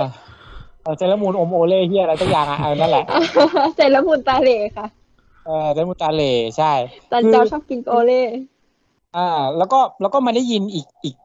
พอพอสองอันนี้นะ ครับ แล้วก็ไม่มาได้ยินที่ใกล้เคียงเลยก็คือ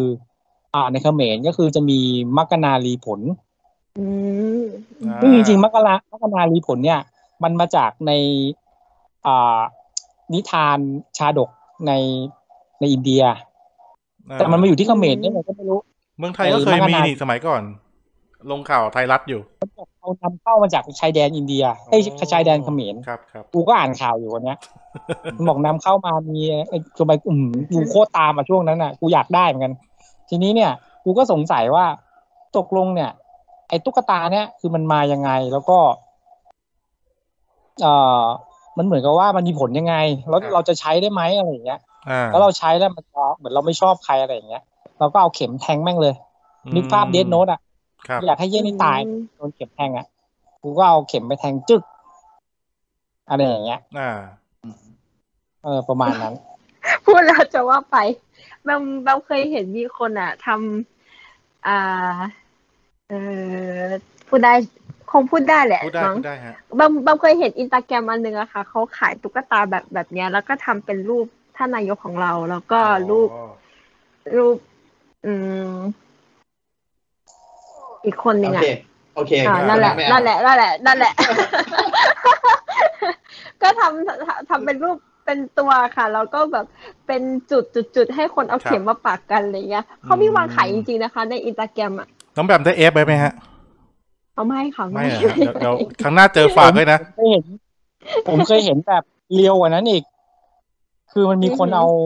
เอาเหมือนเป็นหมอนอ่ะ ครับ เออแล้วมันก็เอารูปผู้ชายอ่ะที่มันเป็นดารา อ่า มาแปะ อืม ครับ แล้วก็นอนกอดทั้งวันทั้งคืนเลยอ่ะ ที่บ้านคุณก็ อันนั้นไม่ใช่ศิลศาสตร์แล้วครับผม อันนี้ความถือนะที่บ้านผมมีกระเป๋าหมอนลูกการะตูน เห็นมันท่องมดด้วยนะ วั หัว ยังไม่ จ้า มี หัวจ๋าลูกเอ๋ยลุ่มหลงอะไรของมันไม่รู้อ่ะ อ่ะอ่ะต่อครับ อันต่อไป อันนี้น่าจะค่อนข้างจะได้ความนิยมสูง ตะกรุดนะเคยได้ยินคำว่าตะกรุดไหมฮะ อืม เอ่อบัฟบัฟไอ้บัฟของอันไอคอนเมื่อกี้คือเสน่ห์ใช่ไหม เสน่ห์เสน่ห์เสน่ห์ อ่าเอ้ย เออเอะเออใช่หรอข้อนี้ อะไร จะเป็นตะกรุดนี่จะเป็นเอ่ คุณ อ นี่ช่วยอะไรฮะ คุณบิวฮะ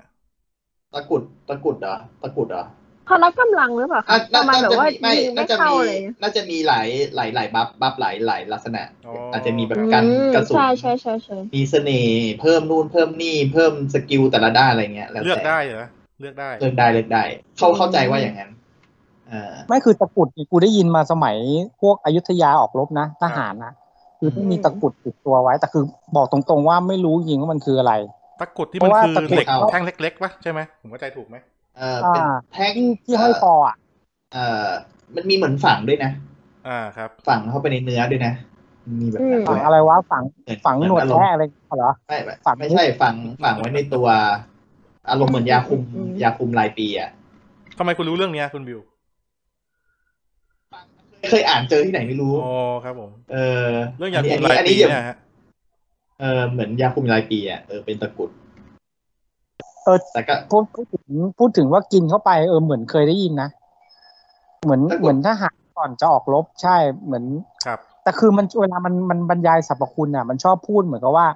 มากับคงกระพันชาตรีอ่ะ อืม หนังเหนียวแคล้วคลาด อืม พวกเนี้ย ถ้าสมัย ก็เลยไม่แน่ใจว่า ถ้าสมัยสงคราม นเกิดจ อะส่วนใหญ่เป็นแบบนั้นหมดแหละ ครับ อืม เออถ้าเครื่องเครื่องเครื่องเครื่องอะไรนะไอศิลปศาสตร์สมัยสงครามอะมันมันก็มีลักษณะนั้นหมดแหละ ส่วนใหญ่พอ อือฮึ ผ่านการเวลามามันก็เพิ่มบัฟเพิ่มอะไรมาหลายอย่าง ตามการเวลา อื ประมาณนั้น ครับ ครับ สมัยนี้ยังหาได้นะตะกรุด หาได้ทั่วไป โอ้ยเยอะเยอะ เย อั อะ นนี้ แยะ จริงๆไม่อยากจะพูดนะ ตามเว็บ ในวัดก็มีขายแถวบ้านอ่ะ ส อ่า มัยวัยรุ่นอ่ะ สมัยตอนไปบวชอะเขาก็ขายกันอยู่ ครับผม อือหือ อ่ะ ไอเทมต่อไปฮะ กุมารทอง อ่ะกุมารทองนี่ กุ น่าจะ มาร ค้า ทองนี่ ขาย นะ นะ น่าจะยอดฮิตเลยนะ เออเพิ่มค้าขาย ส่วนใหญ่ลักษณะมันช่วยเรื่องค้าขาย เหรอช่วย ไม่ กัน ใช่เว้ย อ่ะคุณเต้ว่า กุ ไง มารทองเนี่ยเริ่มต้นเลยนะ ครั จุ บ ด ผม เริ่มต้นเลยคุณไม่ต้องไปหาลึกเลย อ่ะ จุดเริ่มต้นเนี่ย ก็มาจากนิยายนั่นแหละ นิยายอะไร ไอ้ ก็ ขุ ขุ น น แผน แผ เนี่ย น นะ นั่นแหละ อ่ะ เออ ใช่เออว่ะ แล้วแล้วสรรพคุณมันอ่ะ ก็คือ ก็คือเหมือนมีมึงมีเด็กวิ่งเล่นอยู่อ่ะในบ้านอีกคนหนึงอ่ะแค่นั้นแหละ เออแต่ว่าเวลามึงไปไหนมาไหนอะไรเงี้ยมันจะมีแบบเนี้ยถ้าถ้าจากในหนังอ่ะ มันเอามาขยายความว่าเราสามารถใช้ได้เหมือนเป็นวิญญาณใช้สอยอ่ะ วิญญาณรับใช้อ่ะ ครับ ไปนู่นไปนี่ดูนู่นดูนี่ให้ ถ้าเจอสิ่งไม่ดีมาเข้าบ้านอะไรอย่างเงี้ย คือถ้าเป็นถ้าเป็นอ่าเหมือนเหมือนเหมือนมีเขาเรียกว่าอยู่นานอ่ะ อ่า มีบารมีเยอะอ่ะกุมารก็จะแข็งแกร่ง ครับ สามารถป้องกันรับสู้รบกับผู้ผีได้ อ๋อ ก็คือฟาร์มมาแล้วเรียบ แล้ว ร้อย ก็แจ้งเตือนแจ้งเตือนเวลามีอุบัติเหตุ ครับ อืม ขโมยกระโจนเข้า รถ อ่าจะมีเหมือนคนรอบข้างมีปัญหาอะไรก็จะมาเหมือนคอยบอกตลอดอะไรเงี้ย แล้วก็คอยติดตามช่วยเหลือ แต่แรกกับการที่เราต้องแบบ อ่าทำบุญทุกวันพระ ครับ ให้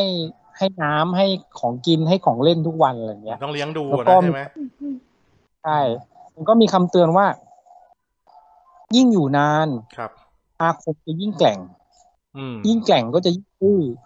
ถ้าดื้อมากอ่ะ คือสมมติถ้าเกินหกหกปีขึ้นไปอ่ะ จะเริ่มจะเริ่มซนมากอ่ะ เลี้ยงยากอะไรอย่างเงี้ย ครับ แล้วก็เปลี่ยนเปลี่ยนคนเลี้ยงไม่ได้ อืม อ่า คือสมมุติว่า เอชีตจริงมาพูดป่ะเนี่ย ถ้าเขาแกร่ง อันนี้กูไม่รู้ พูดเหมือนเหมือนพูดลูกมึงเป็นลูกมึงเลย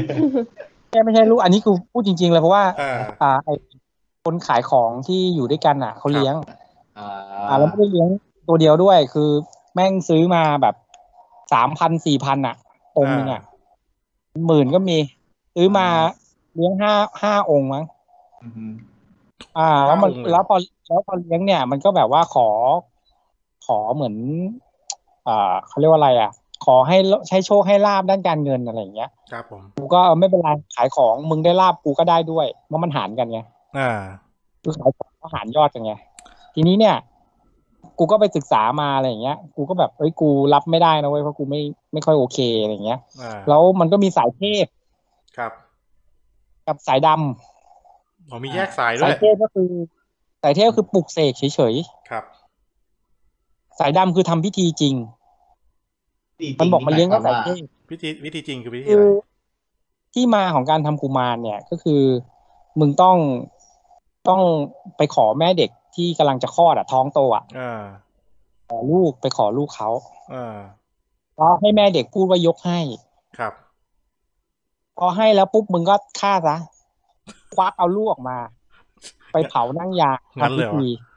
เออเดี๋ยวนะ เข้าอะ เดี๋ยวนะเดี๋ยวนะ ผ ผม ม จริงๆอ่ะง ผม ง ผมสงสัยนิดนึงผมสงสัยนิดนึง สมัยรุ่นเราจะมีเนนแอร์ไง เออ ก็มีไงเนี่ยแอร์ทำไง ผมกำลัง ใช่ ผมผมกำลังสอบถามเลยคุณเต้กุมารทองกับลูกกอกนี่คือสิ่งเดียวกันปะ โอ้อันนี้ไม่รู้ว่ะ ไอ้ยลูก ไม่ได้ ลูกกอกลูกกอกทำอีกแบบหนึ่ง ไม่ได้ ลูกกอกจะใช้ไม้ ฮะ ไม้มากอก จริงเหรอฮะ กูรู้จักแต่ไส้กรอก เอ้ยไปโทษโทษผิดเอ้ยน่าจะน่าจะเป็นลักยมอันนั้นไม่ใช่ เออ ลูกกอกอันนั้นไม่แน่ใจ เดี๋ยวนะ แต่ลักยมมัน เดี๋ยวนะ ทำมา กุ จาก มาร ไม้ ท ส อ อง ง ชนิด ลูกกอกรักยมสามอย่างนี้คือคือสิ่งเดียวไม่ไม่ใช่สิ่งเดียวกันใช่ไหม ลักลักลักยมนี่ลักยมเท่าที่เคยอ่านมันจะทำจากไม้สองชนิด ครับ มาเป็นคู่ก็เป็น คือ ใน ลั นั้ ก น กะ แล้วก็ ยม ปลูกเสกเอาใช่เป็นต้นรักกับต้นยม โอ้ฮะฮะฮะฮะ แต่แต่ลูกกอกนี่ไม่แน่ใจอ่ะมันเป็นลักษณะไหนก็ไม่รู้ ครับผม อาจจะแบบว่าแม่ให้ไปกรอกน้ำอะไรอย่างนี้ด้วยก็เลยลูกกรอก โอ้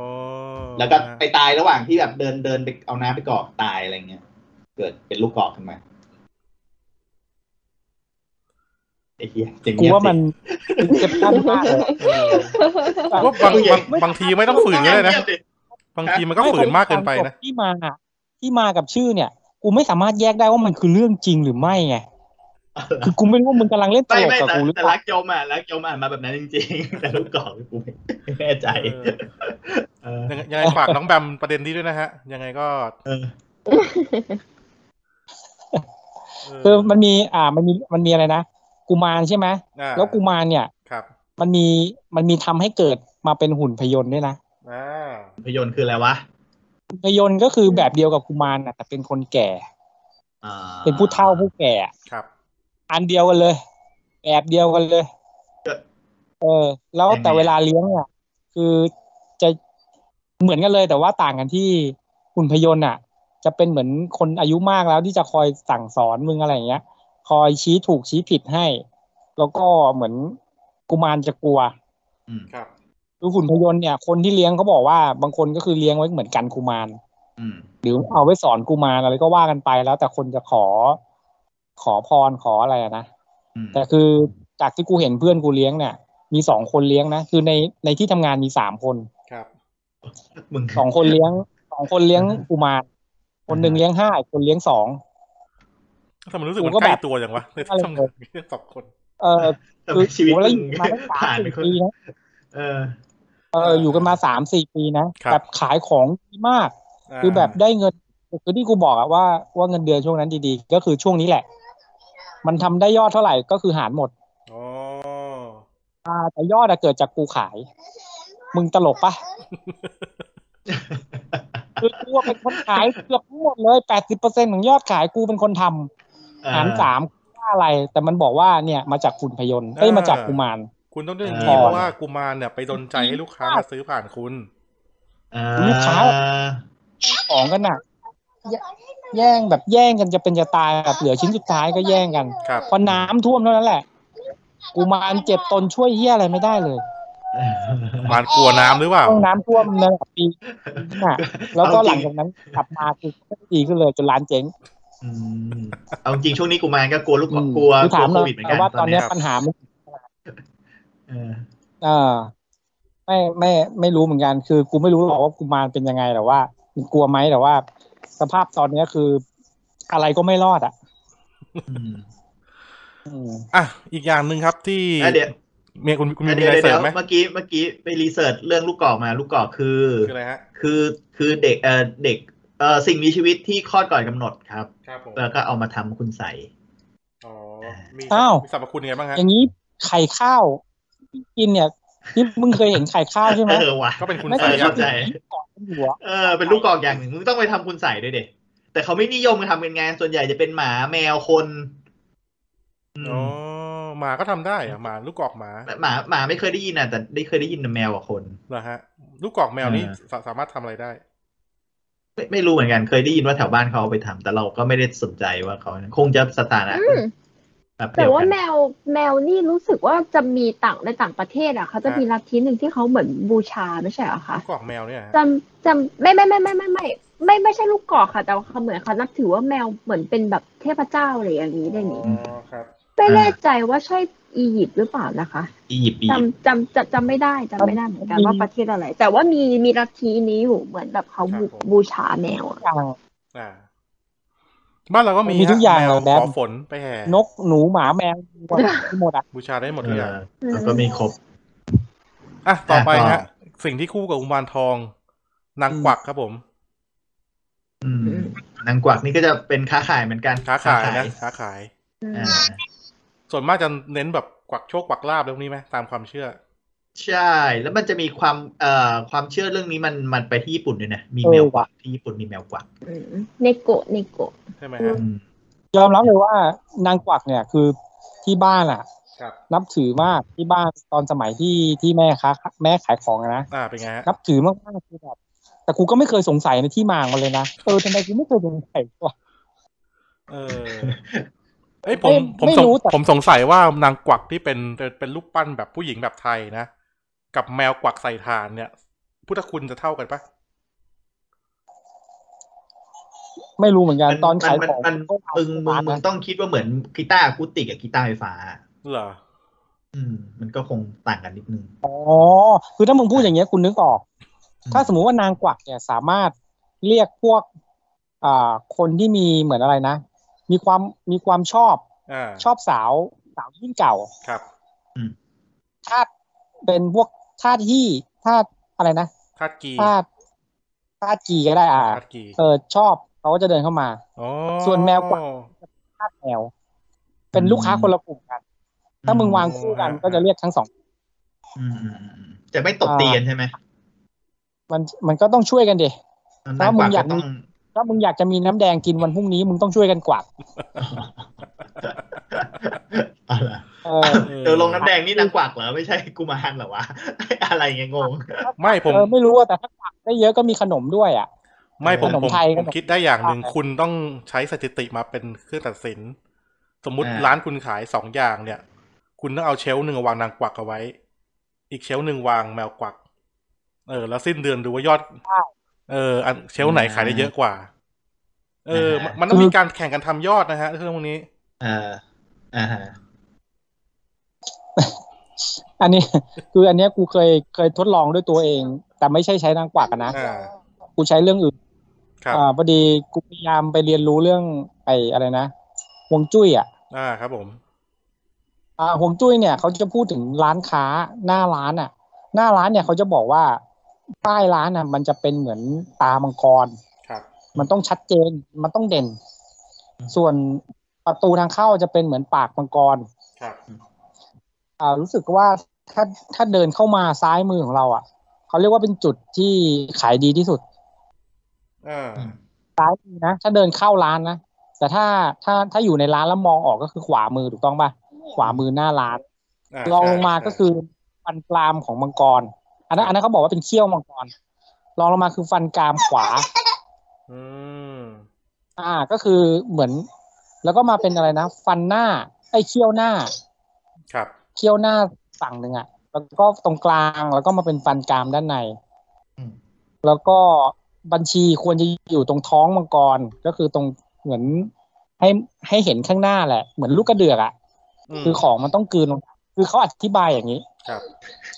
กูฟัง อ๋อ แล้วนึก อธิบายว่า กูนึกถึงอะไรรู้ป่ะ ทำไมฮะ กูโดนกูก็กูเข้าร้านนี้กูโดนมังกรแดด อ่าประมาณนั้นเขาเหมือนกับว่าเรากำลังมังกรกำลังกินเหยื่อ อ่าฮะ แต่คือก็อธิบายเป็นเป็นเป็นเหตุผลว่า มนุษย์เราส่วนใหญ่อะถนัดขวา เออ พอเราเดินเข้ามา ความมั่นใจที่ไม่ค่อยจะมีอะมันจะอ่อนไปที่ทางซ้าย อ๋อ เวลาเซลล์ที่มันเนี้ยหรือเวลาเจอลูกค้าเขาบอกว่าให้เข้าทางซ้ายมือ ลูกค้าจะรู้สึกเหมือนเขาบอกให้เข้าขวามือก่อนเออให้ลูกค้ารู้สึกเหมือนตัวเองได้ปัดป้องก่อน ครับ แล้วย้ายตัวเองไปอยู่ทางซ้าย อ๋อฮะ กำลังโดนเข้าเหมือนค่อยๆตีตนเข้าใกล้อ่ะ แล้วหลังจากนั้นเนี่ย ไอ้ตรงบริเวณด้านหน้าที่อยู่ทางซ้ายเนี่ยมันเป็นเหมือนมุมที่เขาไม่ถนัดอ่ะ ครับ เหมือนเขา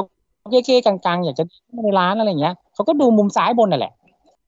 อืม ซ้ายมือของเขาอ่ะที่มันอยู่ข้างหน้าร้านอ่ะ เพราะมันจะอยู่หลืบมันอยู่มุมของร้านใช่ปะมันเป็นมุมที่แบบซ่อนๆแอบๆอ่ะ อ่า เหมือนคนไม่ค่อยมั่นใจอยากจะซื้อของแต่ไม่กล้าซื้ออ่ะอันนั้นคือเขาเขาสนใจละส่วนใหญ่เวลาซื้อเขาก็จะชี้เนี่ยถ้าอยากได้ก็ชี้เขาจะเข้าทางซ้ายร้าน ทีนี้พอบางคนเนี่ยเป็นร้านเดินเข้าเขาจะแบบบางคนเหมือนมั่นใจในตัวเองหน่อย มันก็จะเดินลึกเข้าไป อ่า มันจะไปหยุดที่ฟันกลางก็คือด้านในสุดคือมันรู้สึกว่ามันเดินต่อไม่ได้ละ ครับ แล้วมันก็อายที่จะเดินออก อ่า เพราะว่ามันจะชอบไปจุดที่ขายดีที่สองคือสินค้าที่วางไว้ตรงฟันกรามด้านใน อ๋อครับ แล้วก็แล้วก็มาในหลักการเดียวกันก็คือสินค้าที่อยู่อะไรที่อยู่ด้านหน้า ถ้าคนที่ไม่ค่อยมั่นใจในการซื้อของอ่ะเหมือนเก้ๆกลางๆอยากได้ไม่อยากได้ เขาจะซื้อข้างหน้า ครับ แต่คนที่มีความมั่นใจในตัวเองสูง แล้วก็เหมือน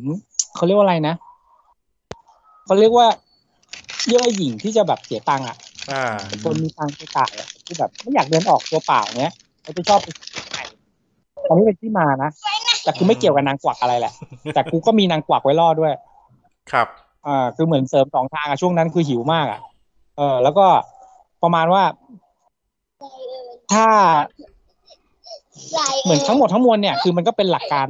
จิตวิทยาอย่างหนึ่งอะที่มันเอาอ้างอันนู่นไอ้นี่มาเปรียบเทียบเฉยๆอะ ครับ แต่นางกวักเนี่ยกูไม่รู้ว่ามีทำไม แต่เอาเทียบตัวเองนะถ้ากูเดินเข้าไปในร้านอะกูเห็นซุ้มนางกวัก อ่า ไม่ซื้อนะ ทำไมฮะ เออ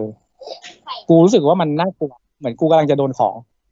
กูว่ามันน่ากลัวไง มันเป็นความขลังอ่ะ เหมือนที่มึงเห็นชุดไทยอ่ะ อ่า คือกูเห็นนะปุ๊บกูเดินออก แล้วเห็นแมวกวักนี่กลัวไหมไม่กลัว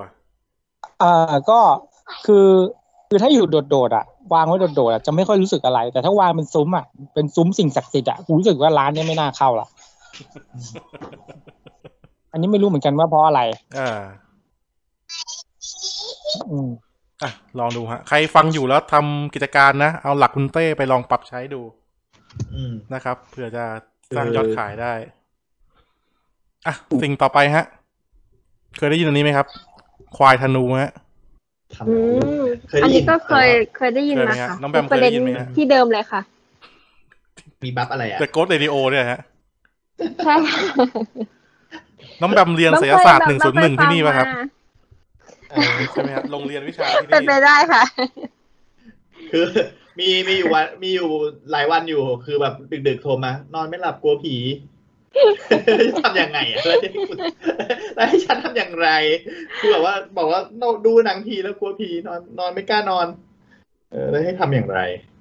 อืม อืม ไม่คือต้องบอกว่าแบบแบบคือ คือ บางหลายหลายๆคนอะอาจจะมีความชอบแบบ ครับ อ่านการ์ ถ้าส ตู ม น ม อะ ติ ไรอ ว่า ย่างงี้ กู ใช่ไหม เป็น คะ ผีในห้องแบมเนี่ยคือถ้าสมมติว่ากูเป็นผีในห้องแบมเนี่ย กูก็คงสงสัยว่าทำไมแบมมันไม่ยอมนอนสักที คือกูจะไปจับขาก็ไม่ได้ เพราะว่ามันเอาผ้าห่มห่มขาอยู่อะไรอย่างงี้ป่ะ อ่า ใช่ใช่ใช่ คือเวลาเวลาแบมแบมผมผ้าห่มนะแบมจะห่มไม่เหมือนชาวบ้านเขา ครับ แบมเอ้ยไม่ไม่สิแต่แบมเคยอ่านในทวิตเตอร์หลายๆคนเขาก็ห่มแบบแบมนะ เขาห่มแบบนั้นแหละ เวลาห่ม เวลาคนกลัวผีอ่ะ ใช่เวลาห่มก็จะห่มเหมือนแบบ คือปกติอะคือเอาผ้าทับขาไว้อย่างเงี้ยไม่ได้นะคะ คือ ครับ ต้องเอาผ้าเหมือนแบบเอาห่อเอาผ้าห่ออีกทีนึงอะ อ่า คือไม่ให้ขาเราโล่งอะแล้วเราจะรู้สึกว่าเออเราปลอดภัย เออ อ่า ใช่ค่ะ พอห่มไปสักพักจะเริ่มรู้สึกร้อนไอยแอร์ไม่ถึงเท้าเลยเอาเท้าแหย่ อ่าเออพูดพูดถึงแอร์นี่ ทุกคนบ้านแอร์เย็นไหมฮะ เออ แอร์เย็นอยู่นะ ไม่มีใครมีปัญหาเรื่องนี้นะ เย็นเย็นค่ะเย็นเย็น โอเค ดีฮะ ไม่ ดี ก็ก็ไม่ยากไงคะถ้าไม่เย็นก็ ถ้าไม่เย็นเนี่ยมันจะโดนสองเส้นไง อะไรคะอ๋อหมายหมายถึงสายไฟใช่ไหมคะสองสามเซน เอาไม่เป็นไรผ่านดีกว่าผ่านดีกว่า พูดพูดเรื่องอะไรกันนะครับ ผมผมพูด อ่ะ เรื่องอะไรกันเนี่ย ตกลงตกลงควายธนูผมจะได้เกิดไหมฮะตอนนี้ ด้ตามข่าว โอเคควายธนู อ๋อ เอามีปั๊บอะไร คควายธนูวายธนูมีปั๊บอะ อ๋อ ไร บำบำเคยฟัง The Ghost มาอีกแล้วค่ะ อีกแล้วเหรออ่ะมาว่ามา ใช่ แต่ว่าในในเรื่องของบัฟแบมไม่แน่ใจนะ แต่ว่าคนเนี้ยเขาเล่าว่าเขาคือผู้หญิงคนเนี้ยเขาอะไปนอนบ้านแฟน ครับ แล้วคือแฟนเขาอะเป็นคนที่แบบ ตั้งตั้งแต่คบกันมานะเขาไม่เคยรู้เลยว่าแฟนของเขามีมุมด้านนี้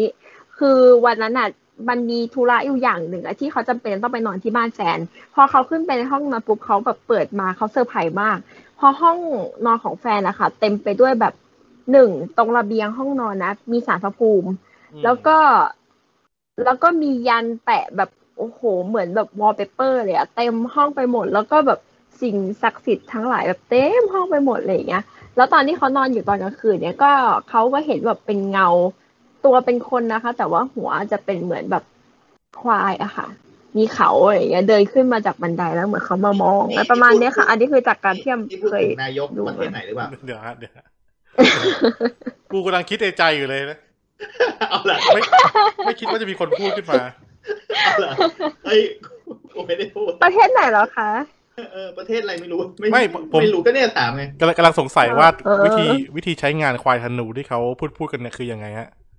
คือพอเราเสกปุ๊บมันจะมีแบบเป็นพลังควายออกไปขวิดคนที่เราไม่ชอบหรือว่าไง เฮ้ยกูนึกถึงอะไรรู้ป่ะ อันนี้บำก็เคยฟังอีกเรื่องอีกเรื่อง ครับ อันนี้จะเป็นคนละเรื่องอีกอีกเรื่องเหมือนกันนะ อ่า เหมือนเขาแบบ ถ้าสมัยก่อนอ่ะ เขาจะมีการเล่นของกัน แล้วก็ ครับ เหมือนจะมีการปล่อยของสู้กันนะคะ อ๋อ ฝั่งนั้นอาจจะเป็นเสือฝั่งเราก็อาจจะเป็นควายไงแล้วก็แบบให้ของเขาสู้กันเองอ่ะ อันนี้คืออีก แต่เนี่ย อันนี้คือที่แบบฟังมา ใช่ค่ะ เหมือนเป็นสิ่งที่ปกป้องคุ้มครองเราอีกทีหนึ่งอ่ะอ่ะ เหมือนออก ใช่ใช่ ไม่ผมกำลัง สแตน ถ้าถ้าพูดอย่างเงี้ย สแตน ถ้าพูดอย่างเงี้ยผมนึกถึงอะไรรู้ไหมผมนึกถึงโปเกมอนนะ เอาละ อ๋อ เออ เอาเอาเหมือนเอาา เหมือนกับควัก น่า แบ จะ บ ประมาณนั้น ควายธนูฉันเลือกได้ปุ๊บยังมีควายพุ่งออกไปชนอะไรเงี้ย ใช่ใช่ อ ใช่ ย่างนี้บอกว่าวะเฮ้ยผม อุ๊ย สงสัยมานานมากเลยนะ จริงๆบำบำเคยฟังอยู่เรื่องหนึ่งค่ะ เขาแบบเขามีจริง ๆ ไม่ได้มีแค่ควายนะคะ ครับผม เขามีหลายตัวเลยนะ อ๋อมีอย่างอื่น ที่แบบ ด้วย เคยฟังอ่ะเรื่องนี้ ใช่ มีอะไร ใช่ มีตัวไหนสีเหลืองๆแล้วปล่อยไฟฟ้าไหม ไม่ใช่ฮะนั่นปิกาจูครับผม แล้วคนนี้ก็จูค่ะ พูดอย่างเงี้ยกูเริ่มสงสัยแล้ว อ่า ว่าญี่ปุ่นเนี่ยเวลามันเขียนการ์ตูนสักเรื่องหนึ่งเนี่ยแม่งมาหาข้อมูลในเมืองไทยปะวะ เออเป็นไป อุ้ย ได้นะ เอาเอาจริง ๆ แบมเคยเดอะโกดอีกแล้วอ่ะ คือญี่ปุ่นอ่ะ ความเชื่อเขาอ่ะ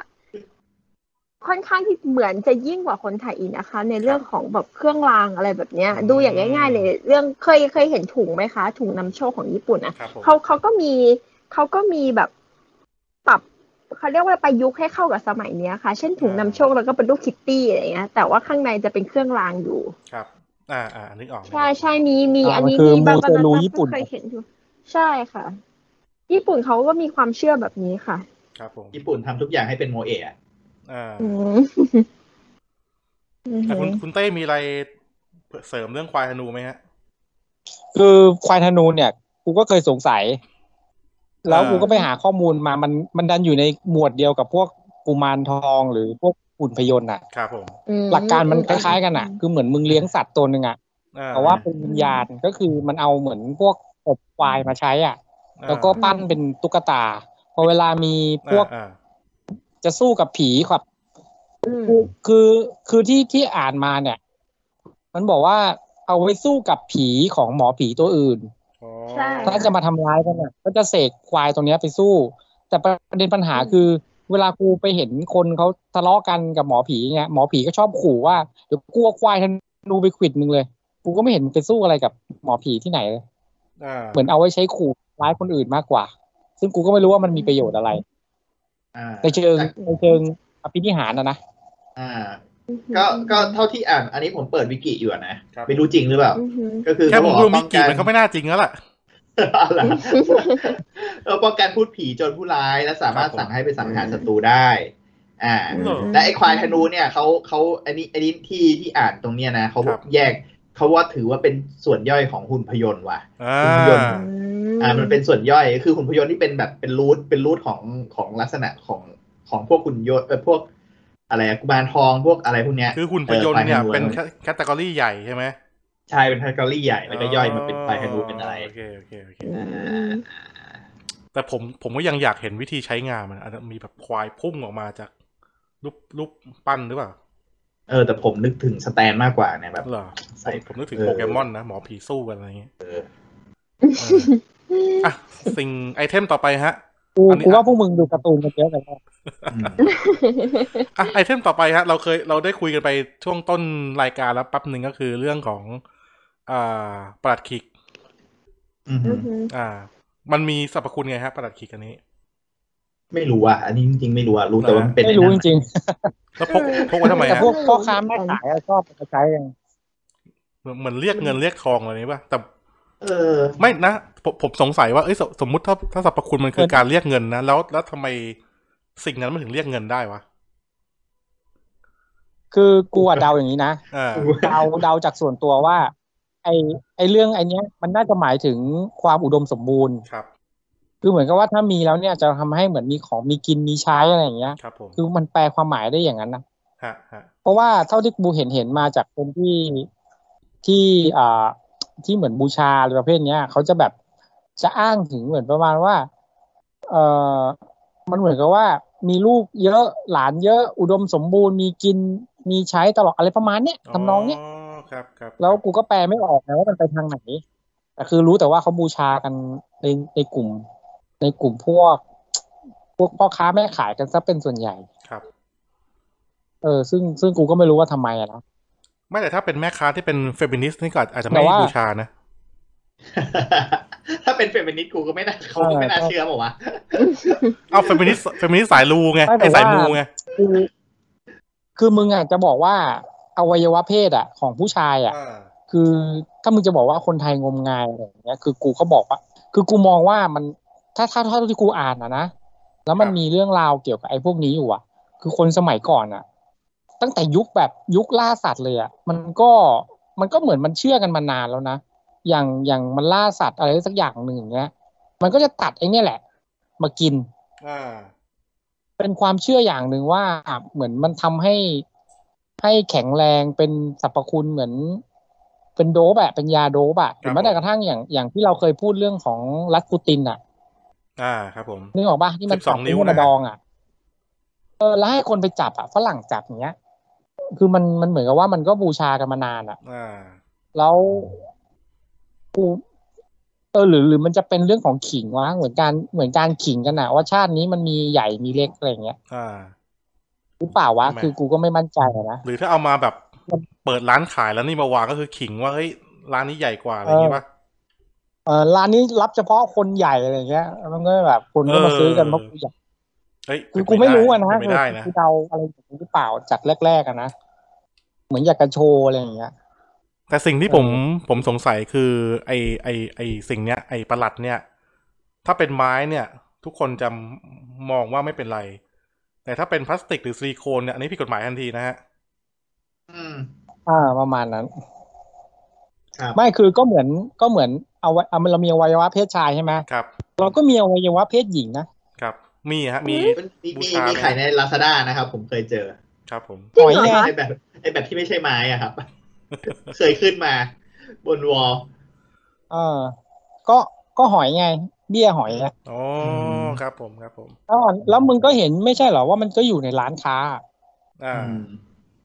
ร้านพวกร้านขายเครื่องเครื่องรางของขลังอ่ะมันไอ้พวกที่ถือพวกนี้ก็มีนะ ครับ ไอ้หอยอ่ะมันเป็นเหล็กหรือเป็นอะไรสักอย่างที่กูเห็นนะอันเล็กๆอะไรอย่างเงี้ยคือวางไว้คู่กัน แต่ว่าพอมันมาเป็นพลาสติก หรือเป็นอะไรนะ เป็นยางนิ่มๆก็ผิดกฎหมายเหมือนกัน อ่า แปลกนะ มันแค่เปลี่ยนวัสดุนั่นเองนะคุณเต้นะ ก็ไม่คือความต่างมันอะผิดกฎหมายหรือไม่ผิดกฎหมายเนี่ย มันไม่ได้อยู่ที่วัสดุเว้ย ครับ มันอยู่ที่พวงมาลัยแล้วก็น้ำแดง อ๋อ ถ้ามึงไปวางข้างๆกันมันก็ไม่ผิดกฎหมาย ครับผม แค่นั้นแหละ อ่ะใครมีอะไรเพิ่มเติมเรื่องประหลัดไหมฮะ อืม คุณบิวว่าไงครับ เอาแล้วไม่ไม่ ไม่มีครับพูดเรื่องของไอันนี้เหรอ อะไรฮะ อ่าพวกพวกสร้อยพระอะไรพวกเนี้ยเขาเรียกอะไรนะเขาเรียกพุทธบูชาปะ วัตถุมงคลนะนะพระเครื่อง อ่าวัตถุมงคล พระเครื่องมัน พระเครื่องเออ พระเครื่องมันสแตนดาร์ดแล้วไง อ่ะงั้นต่อ แล้วก็ ไอเทมต่อไปพวกเขี้ยวสัตว์ต่างๆ เขี้ยวเสือเขี้ยวหมีอะไรพวกนี้ สางเกี้ยวสาง อ่าครับ มีไว้ทำไมฮะ ไม่รู้ครับ ก็ไม่รู้เหมือนกันอันนี้ไม่รู้เหมือนกัน น้องแบมฮักโกสเรดิโอพูดเรื่องนี้ไว้บ้างไงบ้างฮะ เอาแบมหลุดไปแล้วเมื่อกี้นี่เอง อ่าฮะ แบมไปหาโกสเรดิโอฟัง หาข้อมูลมาใหม่ อืม อ่าไม่คือ ไอ้พวกอ่ากระดูกสัตว์อ่ะ เออเขี้ยวเสือ อันเนี้ย กระดูก คุงูณนิยาม เขี้ยวงูแล้วพวกนี้ กูกูนิยามเอาเองนะ คือกูเคยอ่านว่าเอ่อตอนนั้นเคยไปอ่านเรื่องเกี่ยวกับนอแรด อ่า นึกออกปะคือนอแรดเนี่ย ตอนนั้นเนี่ยอ่าเขาไปอ่านเขาบอกว่าเขาเอามาเอามาป่นทำเป็นของกินเพื่อที่จะทำให้เป็นยาโด นี่ บ เออใช่ใช่ ใช่ แล้วในในลิสต์เนี่ยในลิสต์เนี่ยเออตอนที่ไปอ่านมันเนี่ยมันเหมือนกับมีแนะนำเรื่องอื่นมาด้วยอ่ะ ครับ ว่านอกจากไอ้นอนแรดเนี่ยในในในชาติอื่นๆมันก็จะมีในเรื่องของการเอากระดูกสัตว์มาดองทำเป็นยาดอง อ่า แล้วก็ไม่รวมกับกรณีของการที่พวกนักล่าสัตว์อ่ะ ที่เวลามันล่าสัตว์ตัวอะไรได้อ่ะ มันก็จะเอาเอ่ออวัยวะที่เป็นกระดูกของสัตว์อ่ะมาห้อยทำเป็นกระโหลกเอ่อเป็นเป็นสร้อย เป็นกำไลเป็นชุด เพื่อเหมือนโชว์ให้ให้ให้คนในหมู่บ้านเห็นอ่ะ ว่าเนี่ยว่าเนี่ยคือนักล่า อ่า ก็ศัตรูเหมือนศัตรูของหมู่บ้านเนี่ยเวลามา เวลาจะมาโจมตีหมู่บ้านเนี่ย ก็จะรู้ว่าเนี่ยกำลังเจอกับนักรบ เป็นการโชว์เหมือนว่าเนี่ยคือนักรบ ถ้าใครไม่มีเหมือนอวัยอวัยวะของสัตว์อะที่เป็นกระดูกอะไรพวกเนี้ยห้อยอะ ครับ ก็จะเป็นเหมือนชาวบ้านอะไรอย่างเงี้ย คือคุณไม่มีราคาพอให้สู้ อ๋อ แต่ถ้าเป็นนักรบอะไรคือจะได้เหมือนเหมือนโชว์ให้เห็นว่าเนี่ยคือคุณคือนักรบเหมือนกัน เหมาะสมที่จะสู้กันอะไรเงี้ยเป็นตัวแทนของหมู่บ้าน คือสมัยนี้ก็เหมือนกับ achievement ในสตรีมอะนะใช่ไหม อืม ไม่ใช่ เหมือนปลดล็อกถ้วยรางวัล ก็เหมือนกับนี่ไง เหมือนกับไอเหรียญตรา อ๋อครับ ที่อยู่บนอกบนบ่า ครับครับแต่เหรียญตามนี่ต้องติด เออติดซึ่งไม่ ให้พรู้อ ว่า ดีนะฮะ ถ้าติดเป็นแมกเนตตู้เย็นอันนี้ก็ไม่ไหวเหมือนกันนะ เออคือที่ติดเนี่ยคือมึงเคยไปจริงหรือเปล่า ไม่ใช่ฮะอันนี้กูหมายถึงเอ่อสัตว์กระดูกสัตว์นะ อ่าครับครับ เออ อ่า ประมาณนี้ อ่ะน้องแบมกลับมาแล้วนี่ อันนี้อันนี้คือเออ เมื่อกี้ถามน้องแบมค้างไว้ว่าเรื่องของ อ๋อค่ะ พวกพวกเขี้ยวสัตว์พวกกระดูกงูกระดูกสัตว์อะไรพวกเนี้ยครับ ที่เขามาทำ อือฮึ สิ่งศักดิ์สิทธิ์อย่างเงี้ย ก็เลย เลยอยากรู้ว่าโกสเรดิโอเขาพูดเรื่องนี้ว่าไงบ้างฮะ อ๋อเดี๋ยคืวอ เดี๋ยวเดี๋ยว เหมือนเหมือนให้แบมเป็นตัวแทนมาเลยนะตัวแทนมาเลย อุ้ยเอาเอาจริงแบบก็เคยฟังมา อ่าเห็นไหม เออ เคย โอ้โห ฟังเลย ที่เรื่องจริง เออ เดี๋ยวเดี๋ยวเดี๋ยวเดี๋ยวคุยเรื่องอื่นไปก่อนค่ะเดี๋ยวแบบดีเสิร์ชแป๊บนึงเหมือนแบบแบบอะแต่แบบว่าเคยเคยฟังมาละแต่ว่า แต่ เอา ว่า อะไรคุณแบมกำลังจะบอกพวกเราว่าขอคุณนึกแป๊บหนึ่งอะไรอย่างเงี้ยแล้วพวกมึงคุณ โหลดข้อมูลอยู่ฮะ ค่ะโอ้ยเอาเอาจริงอะแบมฟังเยอะมากเลยค่ะแบมคือต้องบอกว่าหลาย ๆ คนน่ะอาจจะมี ครับ งานอดิเรกคือแบบอ่านการ์ตูนดูการ์ตูนใช่ไหมคะ แต่ว่าแบมอะชอบฟังชอบฟังเรื่องผีชอบมากเลยนะแต่แบมก แล้ว ลั ก็โกวนะ ผีด้วย ใช่กลัวมากแต่แบมชอบอะ เอางี้ดีกว่า คือถ้าสมมติว่าพวกเราเนี่ย เหมือนเคยดูการ์ตูนใช่ไหมเหมือนตายแล้วไปเกิดใหม่ ใช่ เป็นมังงะ ครับ ถ้าเราเคยดูเนี่ยแบมเนี่ยคือสายเมดดำ เป็นจอมเวทดำ Ờ, เออคือมาเขามาทางนี้ละเออถ้าถ้าเกิดว่าเหมือนไปเกิดในมังงะเนี่ยคือ มึงต้องระวังละ อันนี้มีมีเสกเข้าท้องแน่นอน ไม่ไม่ไม่แต่ว่าแต่ว่าแบมแบมไม่เคยไม่เคยมีความคิดว่าแบบอยากจะไปยุ่งหรือว่าอะไรนะคะ เพราะว่าก็ก็กลัว แต่ว่าแบมแค่แบบชอบนั่งชอบฟังอะถ้ามีคนแบบมาชวนคุยหรือว่าชวนคนมาเล่าให้ฟังเรื่องเนี้ยแบมจะค่อนข้างที่จะสนใจค่ะเพราะชอบฟังอะอืมแต่ว่าแบบไม่ค่อยกล้ายุ่งนะกลัว ครับผม ค่ะอ๋อนี่ไง เจอแล้วค่ะ เรื่องเมื่อกี้บอกว่าเกี่ยวกับสัตว์ใช่ไหมคะ ใช่ครับ พวกชิ้นส่วนสัตว์พวกเขี้ยวพวกอะไรพวกนี้ เนี่ยอันนี้ก็จะแบบแปลกๆเลยค่ะ เดือยงูเหลือม นะ เดือยงูเหลือม อันเนี้ยคือจะช่วยแบบบรรดาลโชคลาภ แล้วก็อันนี้เชื่อว่าหลาย ๆ คนน่าจะเคยได้ยินนะคะ ช้องหมูป่าเคยได้ยินไหมคะ ช้องคืออะไรฮะ หรือว่าเขี้ยว อ่า อันนี้ อันนี้อ้างอิงมาจากในละครแล้วกันบางเคยดูละครนะคะ ครับ คือเขาอ่ะ คือ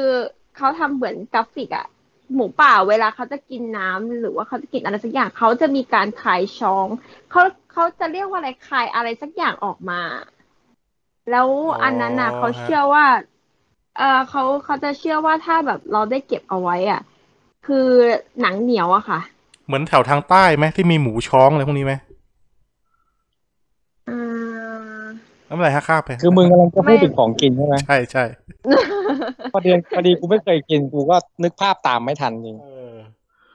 อ๋อช่องช่องหมูป่าหรือว่าที่เขาเรียกกันว่า อะไรนะเขี้ยวเขี้ยวหมูตันเนาะอ๋อมันคือประประเภทเดียวกันเหรอ อันนี้แบบก็เพิ่งรู้นะครับ อืม ใช่ค่ะ อันเนี้ย อันนี้ถ้าเอาจริงอ่ะแบบรู้สึกว่าเหมือนเคยได้ยินตาพูดเหมือนกันนะคะ ว่าคุณตาของแบบนี้ก็น่าน่าจะมีเหมือนกันนะ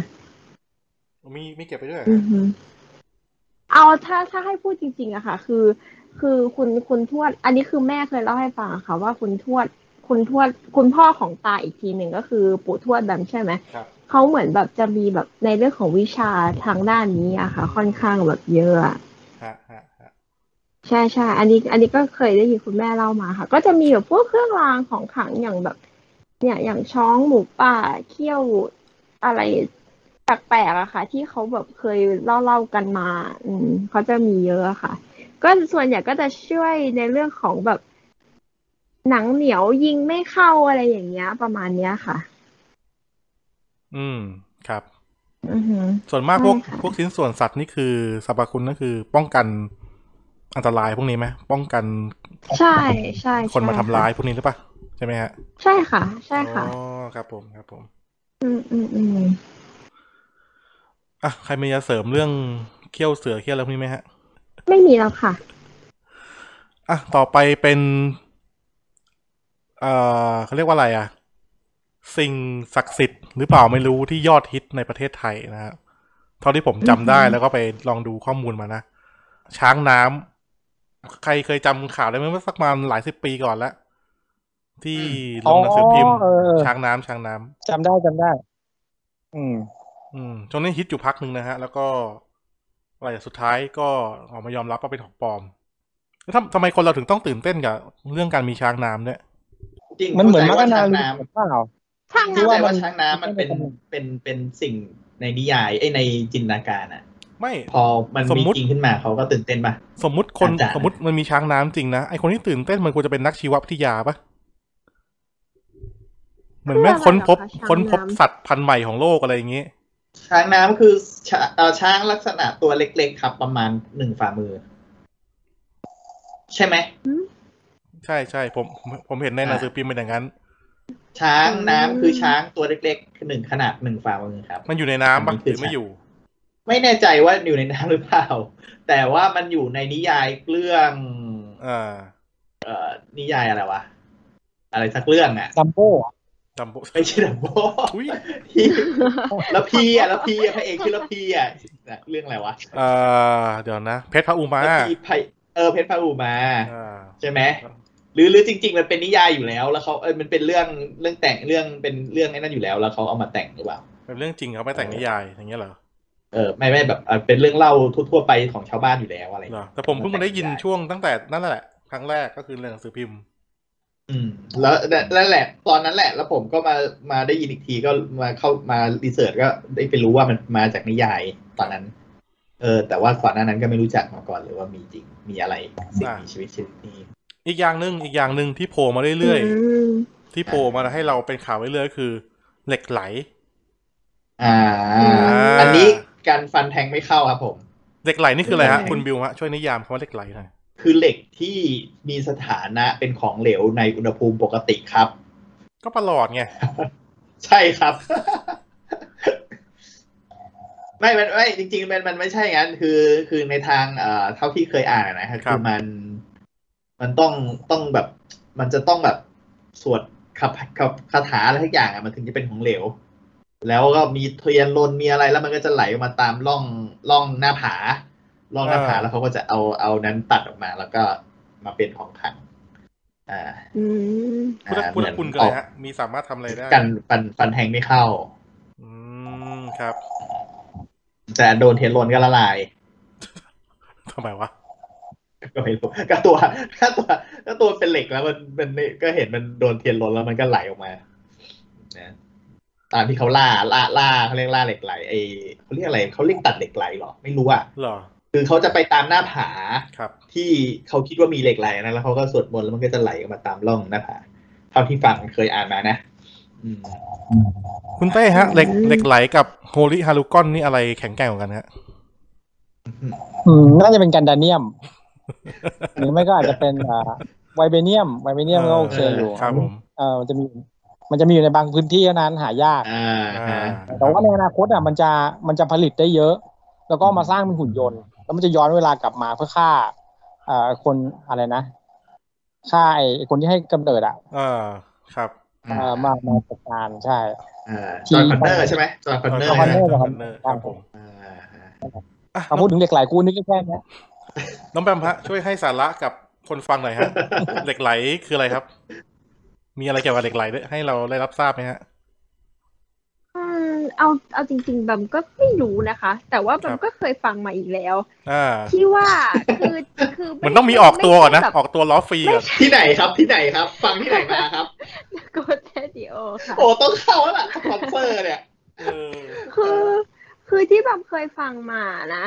มันไม่ได้เป็นสิ่งที่จับต้องได้อะแต่ว่าเหมือนเขาแบบใช้คาถาเสกในเข้าเข้าไปในร่างกายเราอะค่ะ แล้วเหมือนแล้วแล้วแบบวิธีการพิสูจน์อะว่าแบบ ในร่างกายเราอ่ะมีเหล็กไหลอยู่หรือเปล่าอยู่จริง ๆ หรือเปล่าอะนะคือเหมือนเขาจะสวดคาถาพอเขาสวดปุ๊บนะ มันก็จะมีเหมือนแบบเป็นเหล็กหรืออะไรสักอย่างแบบวิ่งเต็มหลังวิ่งเต็มร่างกายเลยอะค่ะ แล้วแบบ อ่า อันนี้คือที่คนเขามาเล่าให้ฟังอะค่ะว่าเขาเคยเห็นนะ เอาแม่เหล็กดูดได้ไหมฮะเหล็กไหลเนี่ย ไม่ไม่ไม่ไม่ถึงไม่ ไม่ ไม่ น่าได้ ใช่อะค่ะเขา ได้ บอกว่าเขาบอกว่าเขาจะต้องสวดสวดคาถาอะไรสักอย่างก่อนแล้ว อ๋อ แล้วเขาก็จะเห็นเป็นแบบไหลตามร่างกายอะค่ะ แต่รู้สึกว่าคนที่เขามีวิชาด้านเนี้ยเหมือนเขาจะต้องถือศีลแล้วก็แบบ มันจะมีกฎอะค่ะ ข้อห้ามของเขาอะว่าต้องปฏิบัติตามอย่างเงี้ย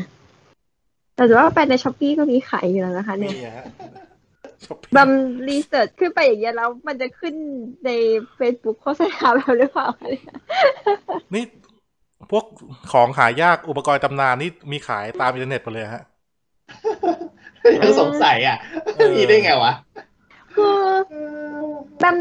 เอาอีกแล้วบัมก็เคยอัพเคยฟังไว้นะคะ อีกเรื่องหนึ่ง คือมีมีบางบางคนอ่ะเขาก็สั่งซื้อน้ำมันพายจากช้อปปี้ไอ ครับ จากแบบว่าอินเตอร์ในพวกเฟซบุ๊กอย่างเงี้ยเหมือนกันนะคะ มาใช้สำหรับแบมแบมมองว่ามันอาจจะเป็นเหมือนแบบ ถ้าอย่างอย่างในยุคสมัยก่อนนะเรายังไม่ได้มีโซเชียลมีเดียไงคะคือการที่เราจะไปหาคนที่มีจะไปซื้อของแบบอย่างเงี้ย เราก็ต้องเดินไปตามบ้านอะตามบ้านของคนที่มีวิชาอย่างเงี้ย แต่ด้วยความที่สมัยเนี้ยโลกติดต่อสื่อสารนะมันมี Facebook แล้วอะ่ะ ครับ เขาก็เลยอาจจะมาวางขายกันแบบนี้หรือเปล่า อ๋อ ไม่ไม่ต้องไปเดินหาตามบ้านเหมือน ใช่ สมัยก่อนเลยค่ะ คือแบมแบมต้องเข้าใจก่อนว่าเหล็กไหลเนี่ยพุทธคุณมันคืออะไร ครับ พุทธคุณมันคืออ ม ฟันแทงไม่เข้า ครับผม แต่ฟันแทงไม่เข้าเนี่ย มันไม่ได้ทำให้ท้องอิ่ม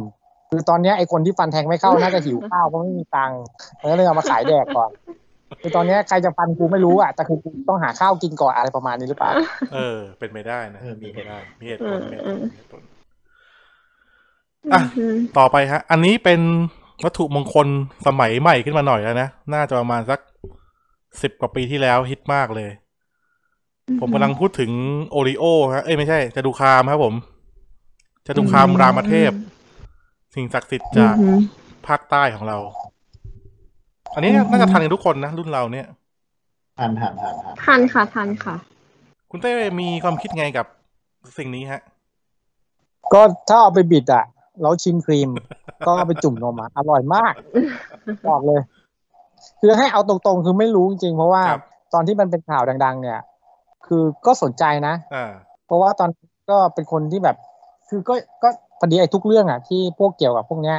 คือก็คอยเหมือนหาหาข้อมูลคอยหาแบบเหมือนพยายามเรียนรู้อ่ะ ครับ อยากจะมาทางนี้อะไรเงี้ย คือถ้า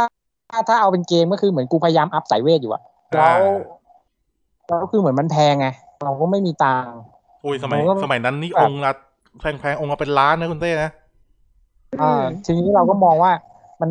มันเกินกำลังเราที่จะที่เหมือนจะไปหามา ครับ เราก็เลยเหมือนทิ้งความสนใจตรงนั้นไปแล้วก็ แล้วก็มามาสนใจเรื่องอื่นอะไรอย่างเงี้ย แล้วก็ อืม บอกตรงๆว่าไม่ไม่รู้เลยคือไม่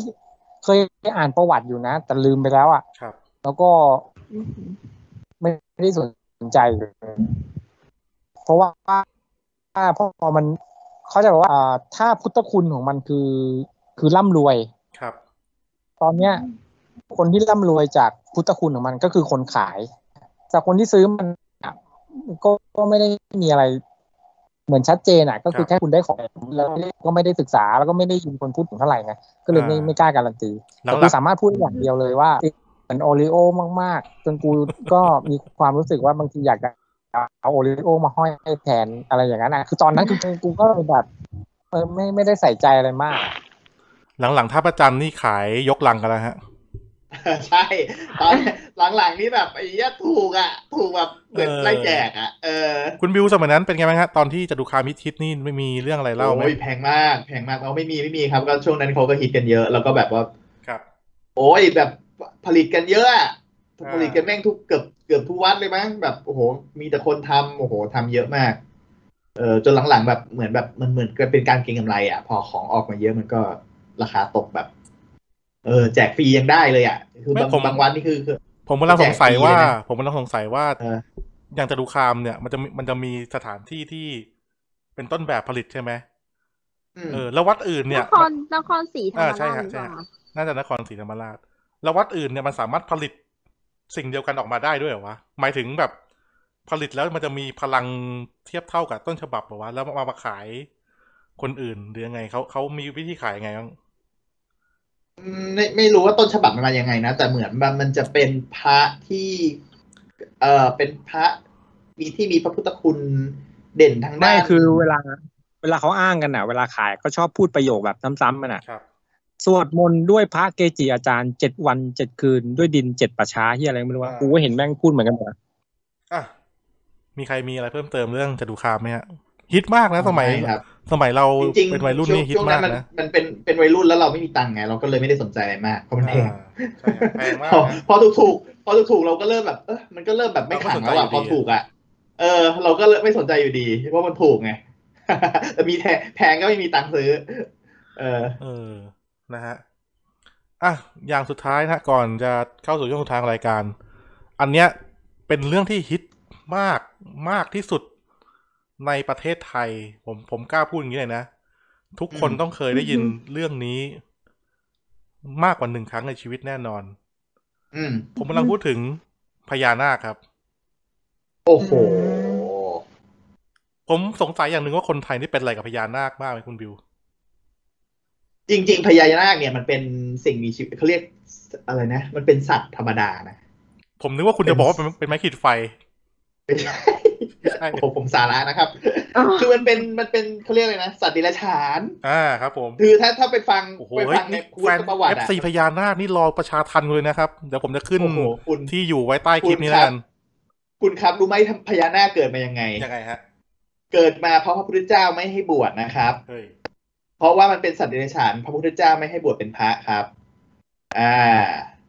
แต่ว่าทำไมคนไทยถึงเอามา อาจจะแบบว่าด้วยความที่แบบว่าด้วยคือคือประวัติจริง ๆ ของของพญานาคในศาสนาพุทธในศาสนาพุทธนะไม่รู้ศาสนาอื่นมีป่ะ ครับ ก็คือ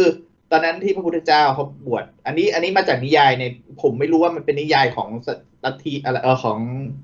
ของฝั่งไหนก็ไม่รู้นะ เราก็ไม่รู้ว่าอ่านมาหลายที่ ก็คือ เออ พระพุทธเจ้าเขาก็มีกฎใช่ไหมผู้หญิงห้ามบวชเป็นพระ อ่า เอ่อ ม สัตว์เดรัจฉานห้ามบวชเป็นพระ แต่ผู้หญิงกดได้ดิ เอ่อ ยังมีพิสุนพิสุนีเลย เอ่อไม่ใช่ก็ไม่ใช่พระไง อ๋อโอเคโอเค ไม่ใช่พระก็ ไม่ใช่ ผู้หญิงอะบวชได้แต่ต้องบวชด้วยพระพุทธเจ้าเท่านั้น อ่า ถ้าหลังจากที่พระพุทธเจ้าสิ้นแล้วคือ อันนี้ ห้าม ไม่ บ รู้ วช ครับผม อันนี้ เป็น ก็ ได้ แล้ว แค่ ก็ เป็นได้แค่ เป็นได้แค่ถือชีอ่ะ ถือ ครับผม ถือศีลชีเท่านั้นเอง แล้วก็มีบันบันเดาะบันเดาะอะไรที่คนเกย์พวกเกย์พวกกระเทยอะไรไม่ได้ แล้วก็อะไรอ่ะ พวกเป็นโรคติดต่อร้ายแรงใช่ป่ะคือถ้าเรียนศาสนาศาสนามาก็จะเป็นลักษณะนี้ ครับ เอ้ยไปไป อืม ไปพาก็เป็นลักษณะนี้ อ่า เอ่อก็สัตว์เดรัจฉานมันบวชไม่ได้อยู่แล้ว เพราะว่ามันไอไอไอจริงๆอะสัตว์เดรัจฉานไม่มีสัตว์เดรัจฉานไม่มี เพราะว่าจริงๆอะมันมีแค่สามข้อก็คือผู้หญิงเอ่อผู้หญิง เอ่อผู้หญิง อะไรนะคนวิกลจริตอะไรแล้วก็ อะไรพวกนั้นอะที่มันเขาไม่ให้บวชอะ อ๋อ แต่สัตว์เดรัจฉานนี่จะเป็นเป็นเกี่ยวกับเรื่องของทางนิยายทาง ทางเรื่องแต่งมากกว่า อันนี้แต่งหรือเรื่องจริงน่าจะเรื่องแต่งแหละเพราะมันไม่น่าจะไปนั่นก็คือเขาก็มีกฎว่าห้ามสัตว์เดรัจฉานบวช ครับ อ่าเป็นพระ อ่า ทีนี้ ทำไม ห้ามห้ามสัตว์เดรัจฉานบวชแล้วทำไมบวชให้ต้นไม้ได้วะ กับพระพุทธเจ้าบวชเหรอ อันอันนี้คุณคุณก็ต้องเข้าใจว่าพอมันผ่านมาหลาย ๆ ปีมันก็การอะไรพวกนี้เขาเปลี่ยนหมดหลัง ๆเขาก็จะพวกกระทงกระเทยเขาก็จะมีบางขอมาบวชก็ยังมีเลยมือเลยนะ ครับ อ่า อันนี้ อันนี้ อันนี้มันผ่านมาหลายปีเราก็ไม่รู้อะอันนี้เรื่อง เรื่องของอดีต ปัจจุบันอนาคตเราไม่รู้ แต่ว่าพวกเอ่อสันนิษฐานของภาพบวชแต่ว่าพญานาคอะมันศรัทธาในพระพุทธเจ้ามาก ครับ ก็เขาก็เลยมาแอบมาบวช แต่แอบแปลงร่างเป็นคนแล้วมาบวช อ่า เสร็จแล้ว พอ พอถึงวันหนึ่งแบบเหมือนแบบตะบะเขาแบบเขาแอบเอาเพลินเพลินหลับแบบไม่มีสมาธิอ่ะ ก็กลายร่างเป็น เป็นงูเหมือนเดิม จริง ๆ แล้วพญานาคเนี่ยคืองูธรรมดานี่แหละงูน้ำ เอาไป อ่า ดูนะ ก็คือพระใช่พระที่พระที่มาเห็นเขาก็ตกใจอะไรเงี้ยสุดท้ายก็ ครับ พระพุทธเจ้าก็บอกว่าไม่ให้บวชนะอะไรเงี้ย ก็คือมาคุยกับพระพุทธเจ้าแล้วพระพุทธเจ้าบอกไม่ให้บวชแล้วก็ คือไม่ใช่ว่าพระ บวชได้ พระที่บวชองค์นั้นโดนงูเหมือนขย้อนไปหรือเปล่าวะ ไม่รู้เหมือนกัน เออ เป็นไปได้ อันนะนี้ไม่รู้เหมือนกันแต่ว่าเท่าเท่าที่ผมอ่านอ่ะผมอ่านแบบนั้นก็คือแบบว่า คือคือกายร่างเป็นงูกลับมันเป็นงูเหมือนเดิม แล้วก็คือเขาตามกฎของพระพุทธเจ้าไม่บวชก็ตามนั้น อันนี้คือประเอ่อตามนิยายที่ที่อ่านมา อ่าเรื่องเป็นอย่างนี้ ฉะนั้นพพญานาคอะมันก็มีสิ่งดีอย่างเดียวคือความศรัทธาเท่านั้นเอง ครับผม ศรัทธากับศาสนาพุทธศาสนา แต่ส่วนอื่นแล้วก็แล้วแต่คนเลยละกันก็คือนั่น อันนี้อันนี้เลยก็เลยก็เลยทำให้ปัจจุบันเวลาจะบวชเนี่ยเขาต้องมีคำถามว่าเป็นคนหรือเปล่าใช่ไหม อ่าใช่ใช่ใช่เหมือนเหมือนมีมีถามอยู่ อ่าครับ อ่า เอาแล้วเรื่องบ้างไฟพญานาคคุณบิว บ้างไฟพญานาคนี่คือ เอา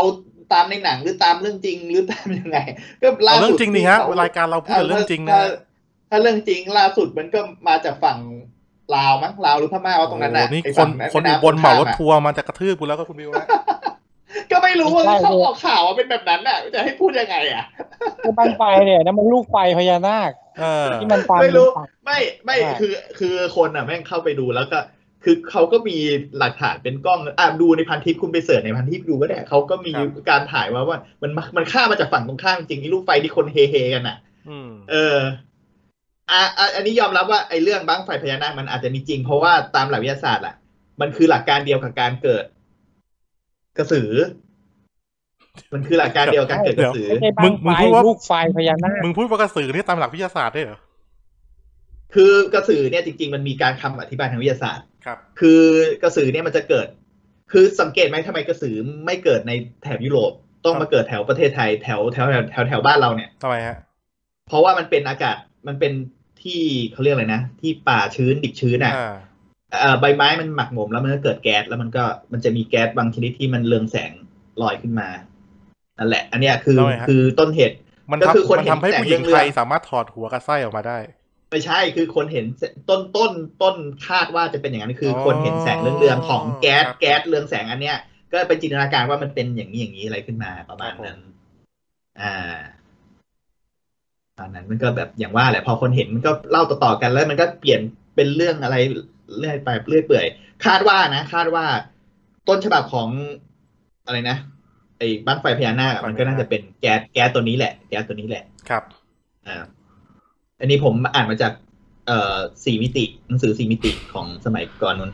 เอ้ยหลังหลั นาง นละ หลังเทป พวกคุณ EP นี้ทุกคนต้องต้องมี reference ด้วยนะ หนังสืออะไรอะหนังสือสี่มิติอะไรทักอย่างสมัยก่อนนะมันจะมีเออมันจะมีแบบเรื่องอะไรพวกนี้ ไม่แต่ ล้วเขาก็ แต่ผม ธิอะบายทางวิทยาศา แต่ สตร์ ผมอะจะรอดูปีเนี้ยว่ามีโควิดฝั่งทะฝั่งลาวเนี่ย มันจะมีลูกไฟพญานาคอีกไหม ก็ดูไป เออ เออ นะฮะอ่ะคุณเต้บ้างนะฮะ อ่า เรื่องปรากฏการณ์เรียกว่าอะไรอ่ะ ลูกไฟบ้างไฟพญานาคที่แม่น้ำโขง โอ้คือไม่เคยหาข้อมูลเลยอะ ครับผม แต่รู้แค่ว่าที่รู้จักอ่ะ เพราะว่าเกิดวันเสาร์ไง อ่า ถ้าตามตำราของอ่าพุทธะไอ้แม่ในในในพุทธ อ่ เขาเรียกว่าอะไรวะ เห็นไหม พุทธัง นี่ก็หา คาระ reference อีกคนหนึ่ง มัจะมีปางมันจะมีปางปางปางเจ็ดเจ็ดวันของพระพุทธเจ้า ครับใช่ไหม ผม ซึ่งวันเสาร์เนี่ย อืม จะเป็นเป็นพระพุทธเจ้านั่งอยู่ แล้วก็มีพญานาคอยู่ด้านหลัง ครับผม เหมือนกันฝนให้ ะ อะ นักปรก ต่างนัก อ่า นักปลกใช่ใช่ ใช่แล้วคือเมื่อสมัยเด็กก็คือตอนนั้นอ่ะ คือเชื่อมากก็บูชาแบบ พ ระพุทธรูปอ่ะ อืม ก็คือจะหาที่มันเป็นของประจำวันเสาร์ ครับ แล้วก็บูชาเรื่องเรื่องเกี่ยวกับพญานาคเรื่องงูอะไรอย่างเงี้ย แต่พอเราโตโตๆมาเราก็มาเอ้ยไม่ใช่ไม่ใช่โตเดี๋ยวต้องพูดว่า พอหลังจากนั้นก็ไปอ่านหนังสือพวกเกี่ยวกับ สัตว์ที่ถูกโฉลกอะนึกออกปะ อ่า คือถูกโฉลกหรือไม่ถูกโฉลกอะไร ด้วยความที่เกิดปีจอ ครับ มันชงกับปีงูพอดี อะไรที่เป็นงูอะคือซวยหมด อืม อ่าตั้งแต่นั้นมาก็เลยไม่ยุ่งกับงูเลย อะไรที่เป็นพญานาคหรืองูอะไรพวกเนี้ย หรืออะไรที่ใกล้เคียงที่มันเป็นเส้นๆอย่างเงี้ยมังกรอย่างเงี้ย ครับ กินก๋วยเตี๋ยว ไม่เอา ไหม เลก๋ยวยเตี๋ยว ก๋วยเตี๋ยวก็กินเกาเหลา ไม่ ไม่กินเกาเหลาเกาเหลาเข้าปาก โอ้ขนาดนั้นเลยเหรอโอ้น่าสงสารว่ะ ใช่คือหมายถึงงูไง เอาเฉพาะแค่งู อ่า เอออะไรที่มันเป็นเหมือนตัวยาวๆอ่ะกูคือแบบกูจะไม่ชอบ ครับ เหมือนความเชื่อว่า ไม่ช จะ อบ โชคไม่ดี อ่า อ่า ก็คือจะโชคไม่ดีกูคิดอย่างนี้ แต่ว่าในเรื่องของการนับถือในปัจจุบันเนี่ย อ่ามันจะมีในเรื่องของพิธีกรรม อย่างเช่นการบูชาพญานาคเพื่อโชคลาภก็กูก็ไม่เห็นว่ามันจะมีอะไรนอกจากขอหวย อืม แต่ทีนี้เนี่ย ถ้าเรามาดูดูๆกันในในเรื่องของพุทธประวัติเนี่ยพญานาคจะมากับน้ำ อ่า คือพญานาคเนี่ยอยู่กับน้ำได้กูก็เลยเข้าใจว่าบั้งไฟพญานาคเนี่ย ที่มันขอฟ้าขอฝนเนี่ยน่าจะให้ความรู้สึกเหมือนกับว่า คือถ้าเรายิงอะไรออกไปอ่ะเป็นจรวดที่เหมือนพญานาคพุ่งขึ้นไปอะ อ่า พ่นน้ำลงมาให้เหมือนเป็นฝนตกหรือเปล่า โอ้ เราเชื่ออย่างนั้นหรือเปล่าที่มันที่มานะ แล้วก็ไอเรื่องลูกไฟพญานาคเนี่ย ก็ก็เคยได้ยินอ่านหนังสือมาเป็นข้อสันนิษฐาน ก็เขาบอกว่าไอช่วงนั้นน่ะ ของเขตที่มันมีมีไอแก๊สตัวเนี้ยลอยขึ้นมาเนี่ย ครับ มันเกิดจากตรงเนี้ยมันเป็นช่วงของน้ำลึก อืม แล้วมันมีพวกซากพืชซากสัตว์ที่มันตายอยู่ทับถมกัน ครับ ซึ่งพวกเนี้ยมันจะก่อให้เกิดเป็นก๊าซมีเทน ซึ่งก๊าซตัวเนี้ย อืม มันจะค่อนข้างหนาแน่นกว่าก๊าซตัวอื่น คือมันจะมีลักษณะของ คือเราสามารถมองเห็นได้ คือถ้าเป็นก๊าซทั่วไปที่มันระเหยได้อ่ะอ่าอยู่บนดินเนี้ยเราอาจจะมองไม่เห็นแต่เราได้กลิ่น อ๋อครับ แต่ถ้าเป็นก๊าซประเภทประเภทอย่างเงี้ย คือมันจะให้ความรู้สึกเหมือนกับว่ามันหนาแน่นจนเราสามารถมองเห็นได้ อื เหมือนกับเป็นลูกโป่งหรือลูกอะไรสักอย่างอะแล้วมันก่อตัวในใต้น้ำจากซากสัตว์ แล้วจังหวะมันเหมือนกับว่า ฤดูนั้นน่ะ มันเป็นฤดูที่น้ำมันตื้นลงไป ครับ อ่า มันก็เลยเหมือนลอยขึ้นมาเห็นได้ชัดขึ้น อันนี้คือกูที่กูอ่านมาโอ้โหนานมากแล้วนะที่กูไปอ่าน มีเหตุผลมีเหตุผล ซึ่งกูไปไปหาอ่าน คือตอนนั้นน่ะ คือด้วยความอยากรู้ไงมันมันมีจริงหรือเปล่าพญานาคมีจริงไหมไป ครั หา บ อ่านอย่างเงี้ย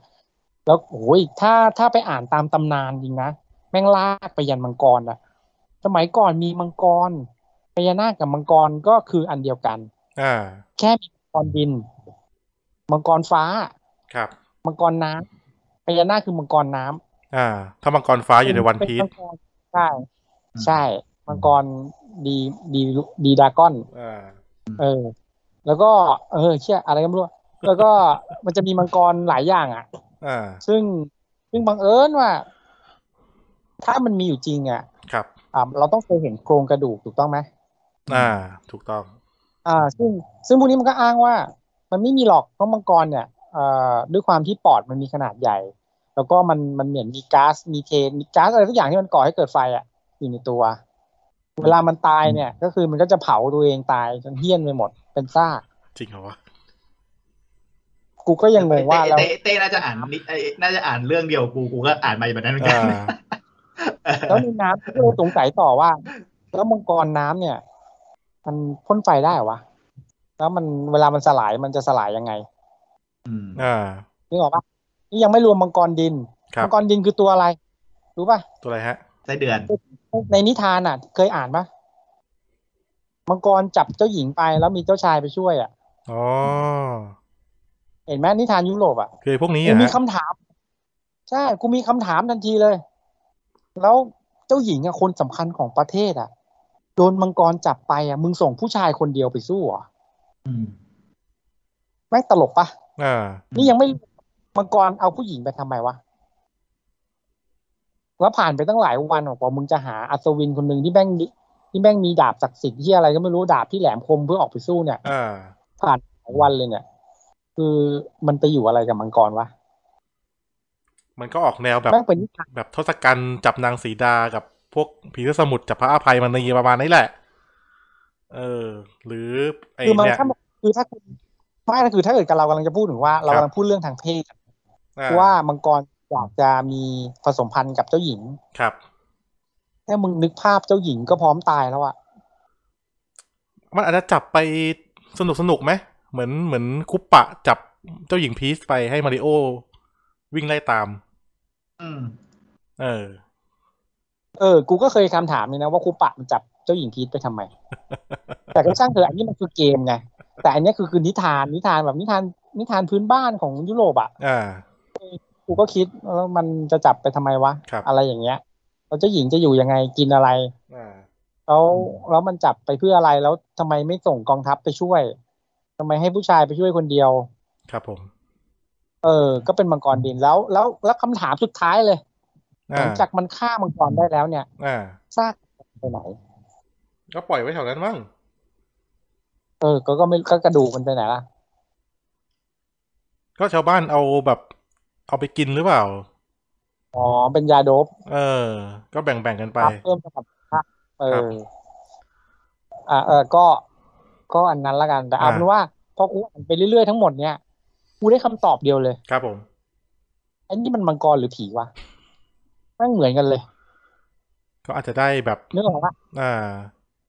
ไม่มีไม่มีไม่มีหลักฐาน ไม่มีที่มา ไม่มีที่ไป จบ ครับ ไม่ได้คำตอบคือแม่งไม่น่ามีจริงอ่ะ กูก็เลยไม่เชื่อไง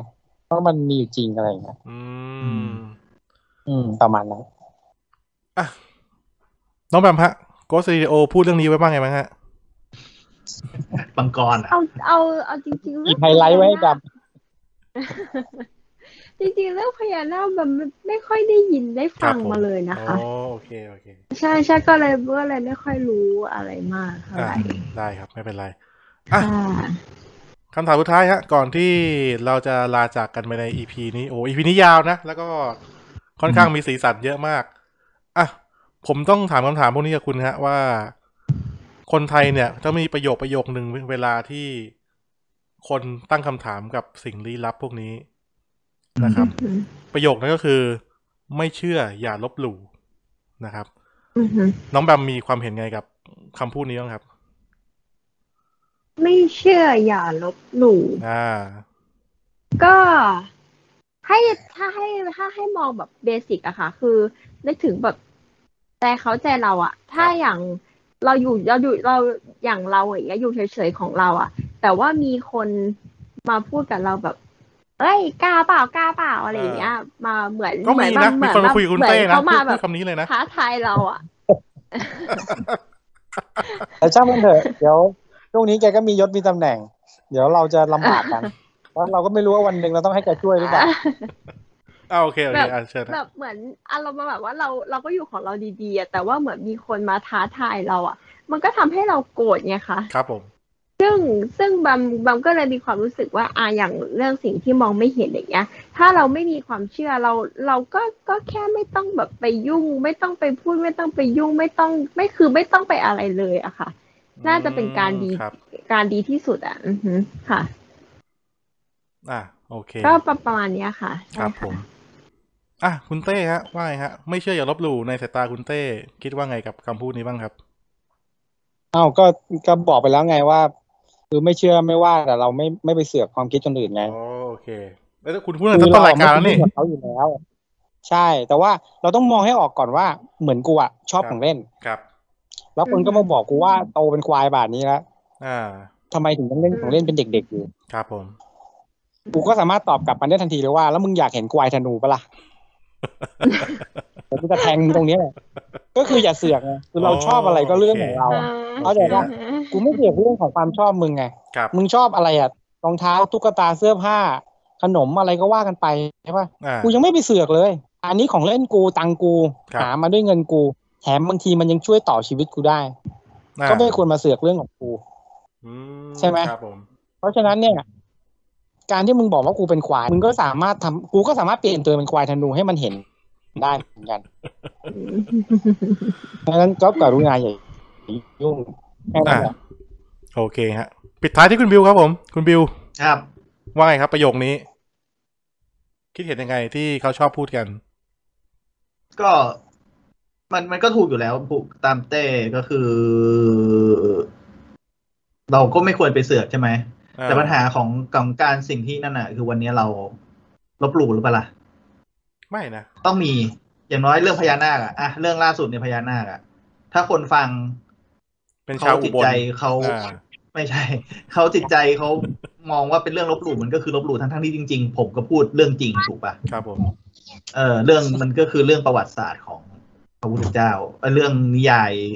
นิทานชาดกหรืออะไรก็แล้วแต่ ครับผม มันคือของพระพุทธเจ้ามีหลักฐานมีเอกสาร แต่ถ้าเกิดคนเขาพูดว่าเอ้ยคุณกำลังลบหลู่คือการตีความของคำว่าลบหลู่นะมันพูดยาก อ่า จริงๆสิ่งที่เราพูดกันทุกวันเนี้ยเราเอ๊ะมันอาจจะหมายถึงว่า เรากำลังเสือกเรื่องของคนพวกนั้นอยู่หรือเปล่า เออฉะนั้นเรื่องไม่เชื่ออย่าลบหลู่เนี่ยคือแบบว่ามันต้องละละมันต้องตีความหมายให้ชัดเจน คือถ้าเกิดเราไม่ได้ไปบอกว่าไปไปห้ามเขาว่า คุณคุณห้ามนับถืออย่างเงี้ย อันเนี้ยคือไม่ดีแล้วไม่ไม่ถูกต้อง มันคือการเสือกจริง ๆ อันเนี้ย แต่ว่าถ้าเกิดแบบว่าสิ่งที่ เอ่อสิ่งที่คุณนับถือมันมันเป็นอย่างนี้เหรอมันมันเป็นอย่างนี้ไหมมันไม่ถูกมันอาจจะไม่จริงก็ได้ใช่ไหมอะไรอย่างเงี้ย ซึ่งถ้ามันเป็นอย่างเงี้ยถ้ายังตีความว่ามันลบหลู่อยู่มันก็อาจจะคุยกันไม่รู้เรื่องละ อืม เอ่อเพราะว่าแสดงว่าสิ่งที่คุณหมายถึงลบหลู่แสดงว่าคุณห้ามสงสัยด้วย อ่าครับ อืม ก็มีนะ มีหลายเรื่องนะที่เราไม่ควรสงสัย จริงๆก็มันควรสงสัยได้หมดนะ ครับ เพราะว่ามันมันมันมันมันมันทำไมคือถ้ามันเป็นเรื่องที่ถูกต้องทำไมมันสงสัยไม่ได้อะ อ่าเอ้ยอันนี้พูดมีประเด็ หรือน ถ้าถ้าสงถ้าสงสัยแล้ว ถ้าสงสัยแล้วคุณโกรธคุณตอบไม่ได้ ครับ แสดงว่าเรื่องนั้นมันก็มีปัญหา อ่า อันนี้ไม่รู้ อันนี้ไม่แน่ใจ แต่ก็คือก็คือมันอาจจะแบบว่าเรื่องเรื่องนั้นมันอาจจะมีปัญหาก็ได้นะ อ่า ถ้าสงสัยแล้วคุณหาคำตอบคุณตอบไม่ได้ คุณรู้สึ ครั ก บ มันมันไม่ไม่ดีอะไรอย่างเงี้ยมันมันอาจจะไม่ใช่อะมันเรื่องที่คุณเชื่ออยู่อาจจะไม่จริงก็ได้ อาจจะไม่ถูกต้องก็ได้อ่าถ้าถูกต้องคุณต้องมีคำตอบให้ได้ ถ้ามีคนสงสัย ครับผม อ่า โอเคฮะ วันนี้ก็โอ้โหสนุขนานนะฮะ เรื่องไสยศาสตร์ไม่คิดว่าจะเฮฮาได้ขนาดนี้นะ ถือว่า เป็น นิวไฮของรายการเรานะฮะ วันนี้อัดมาสองชั่วโมงครึ่งกว่าๆขอบคุณที่ใครที่ฟัง ก็ ถึงตรงนี้นะฮะ คุยคุย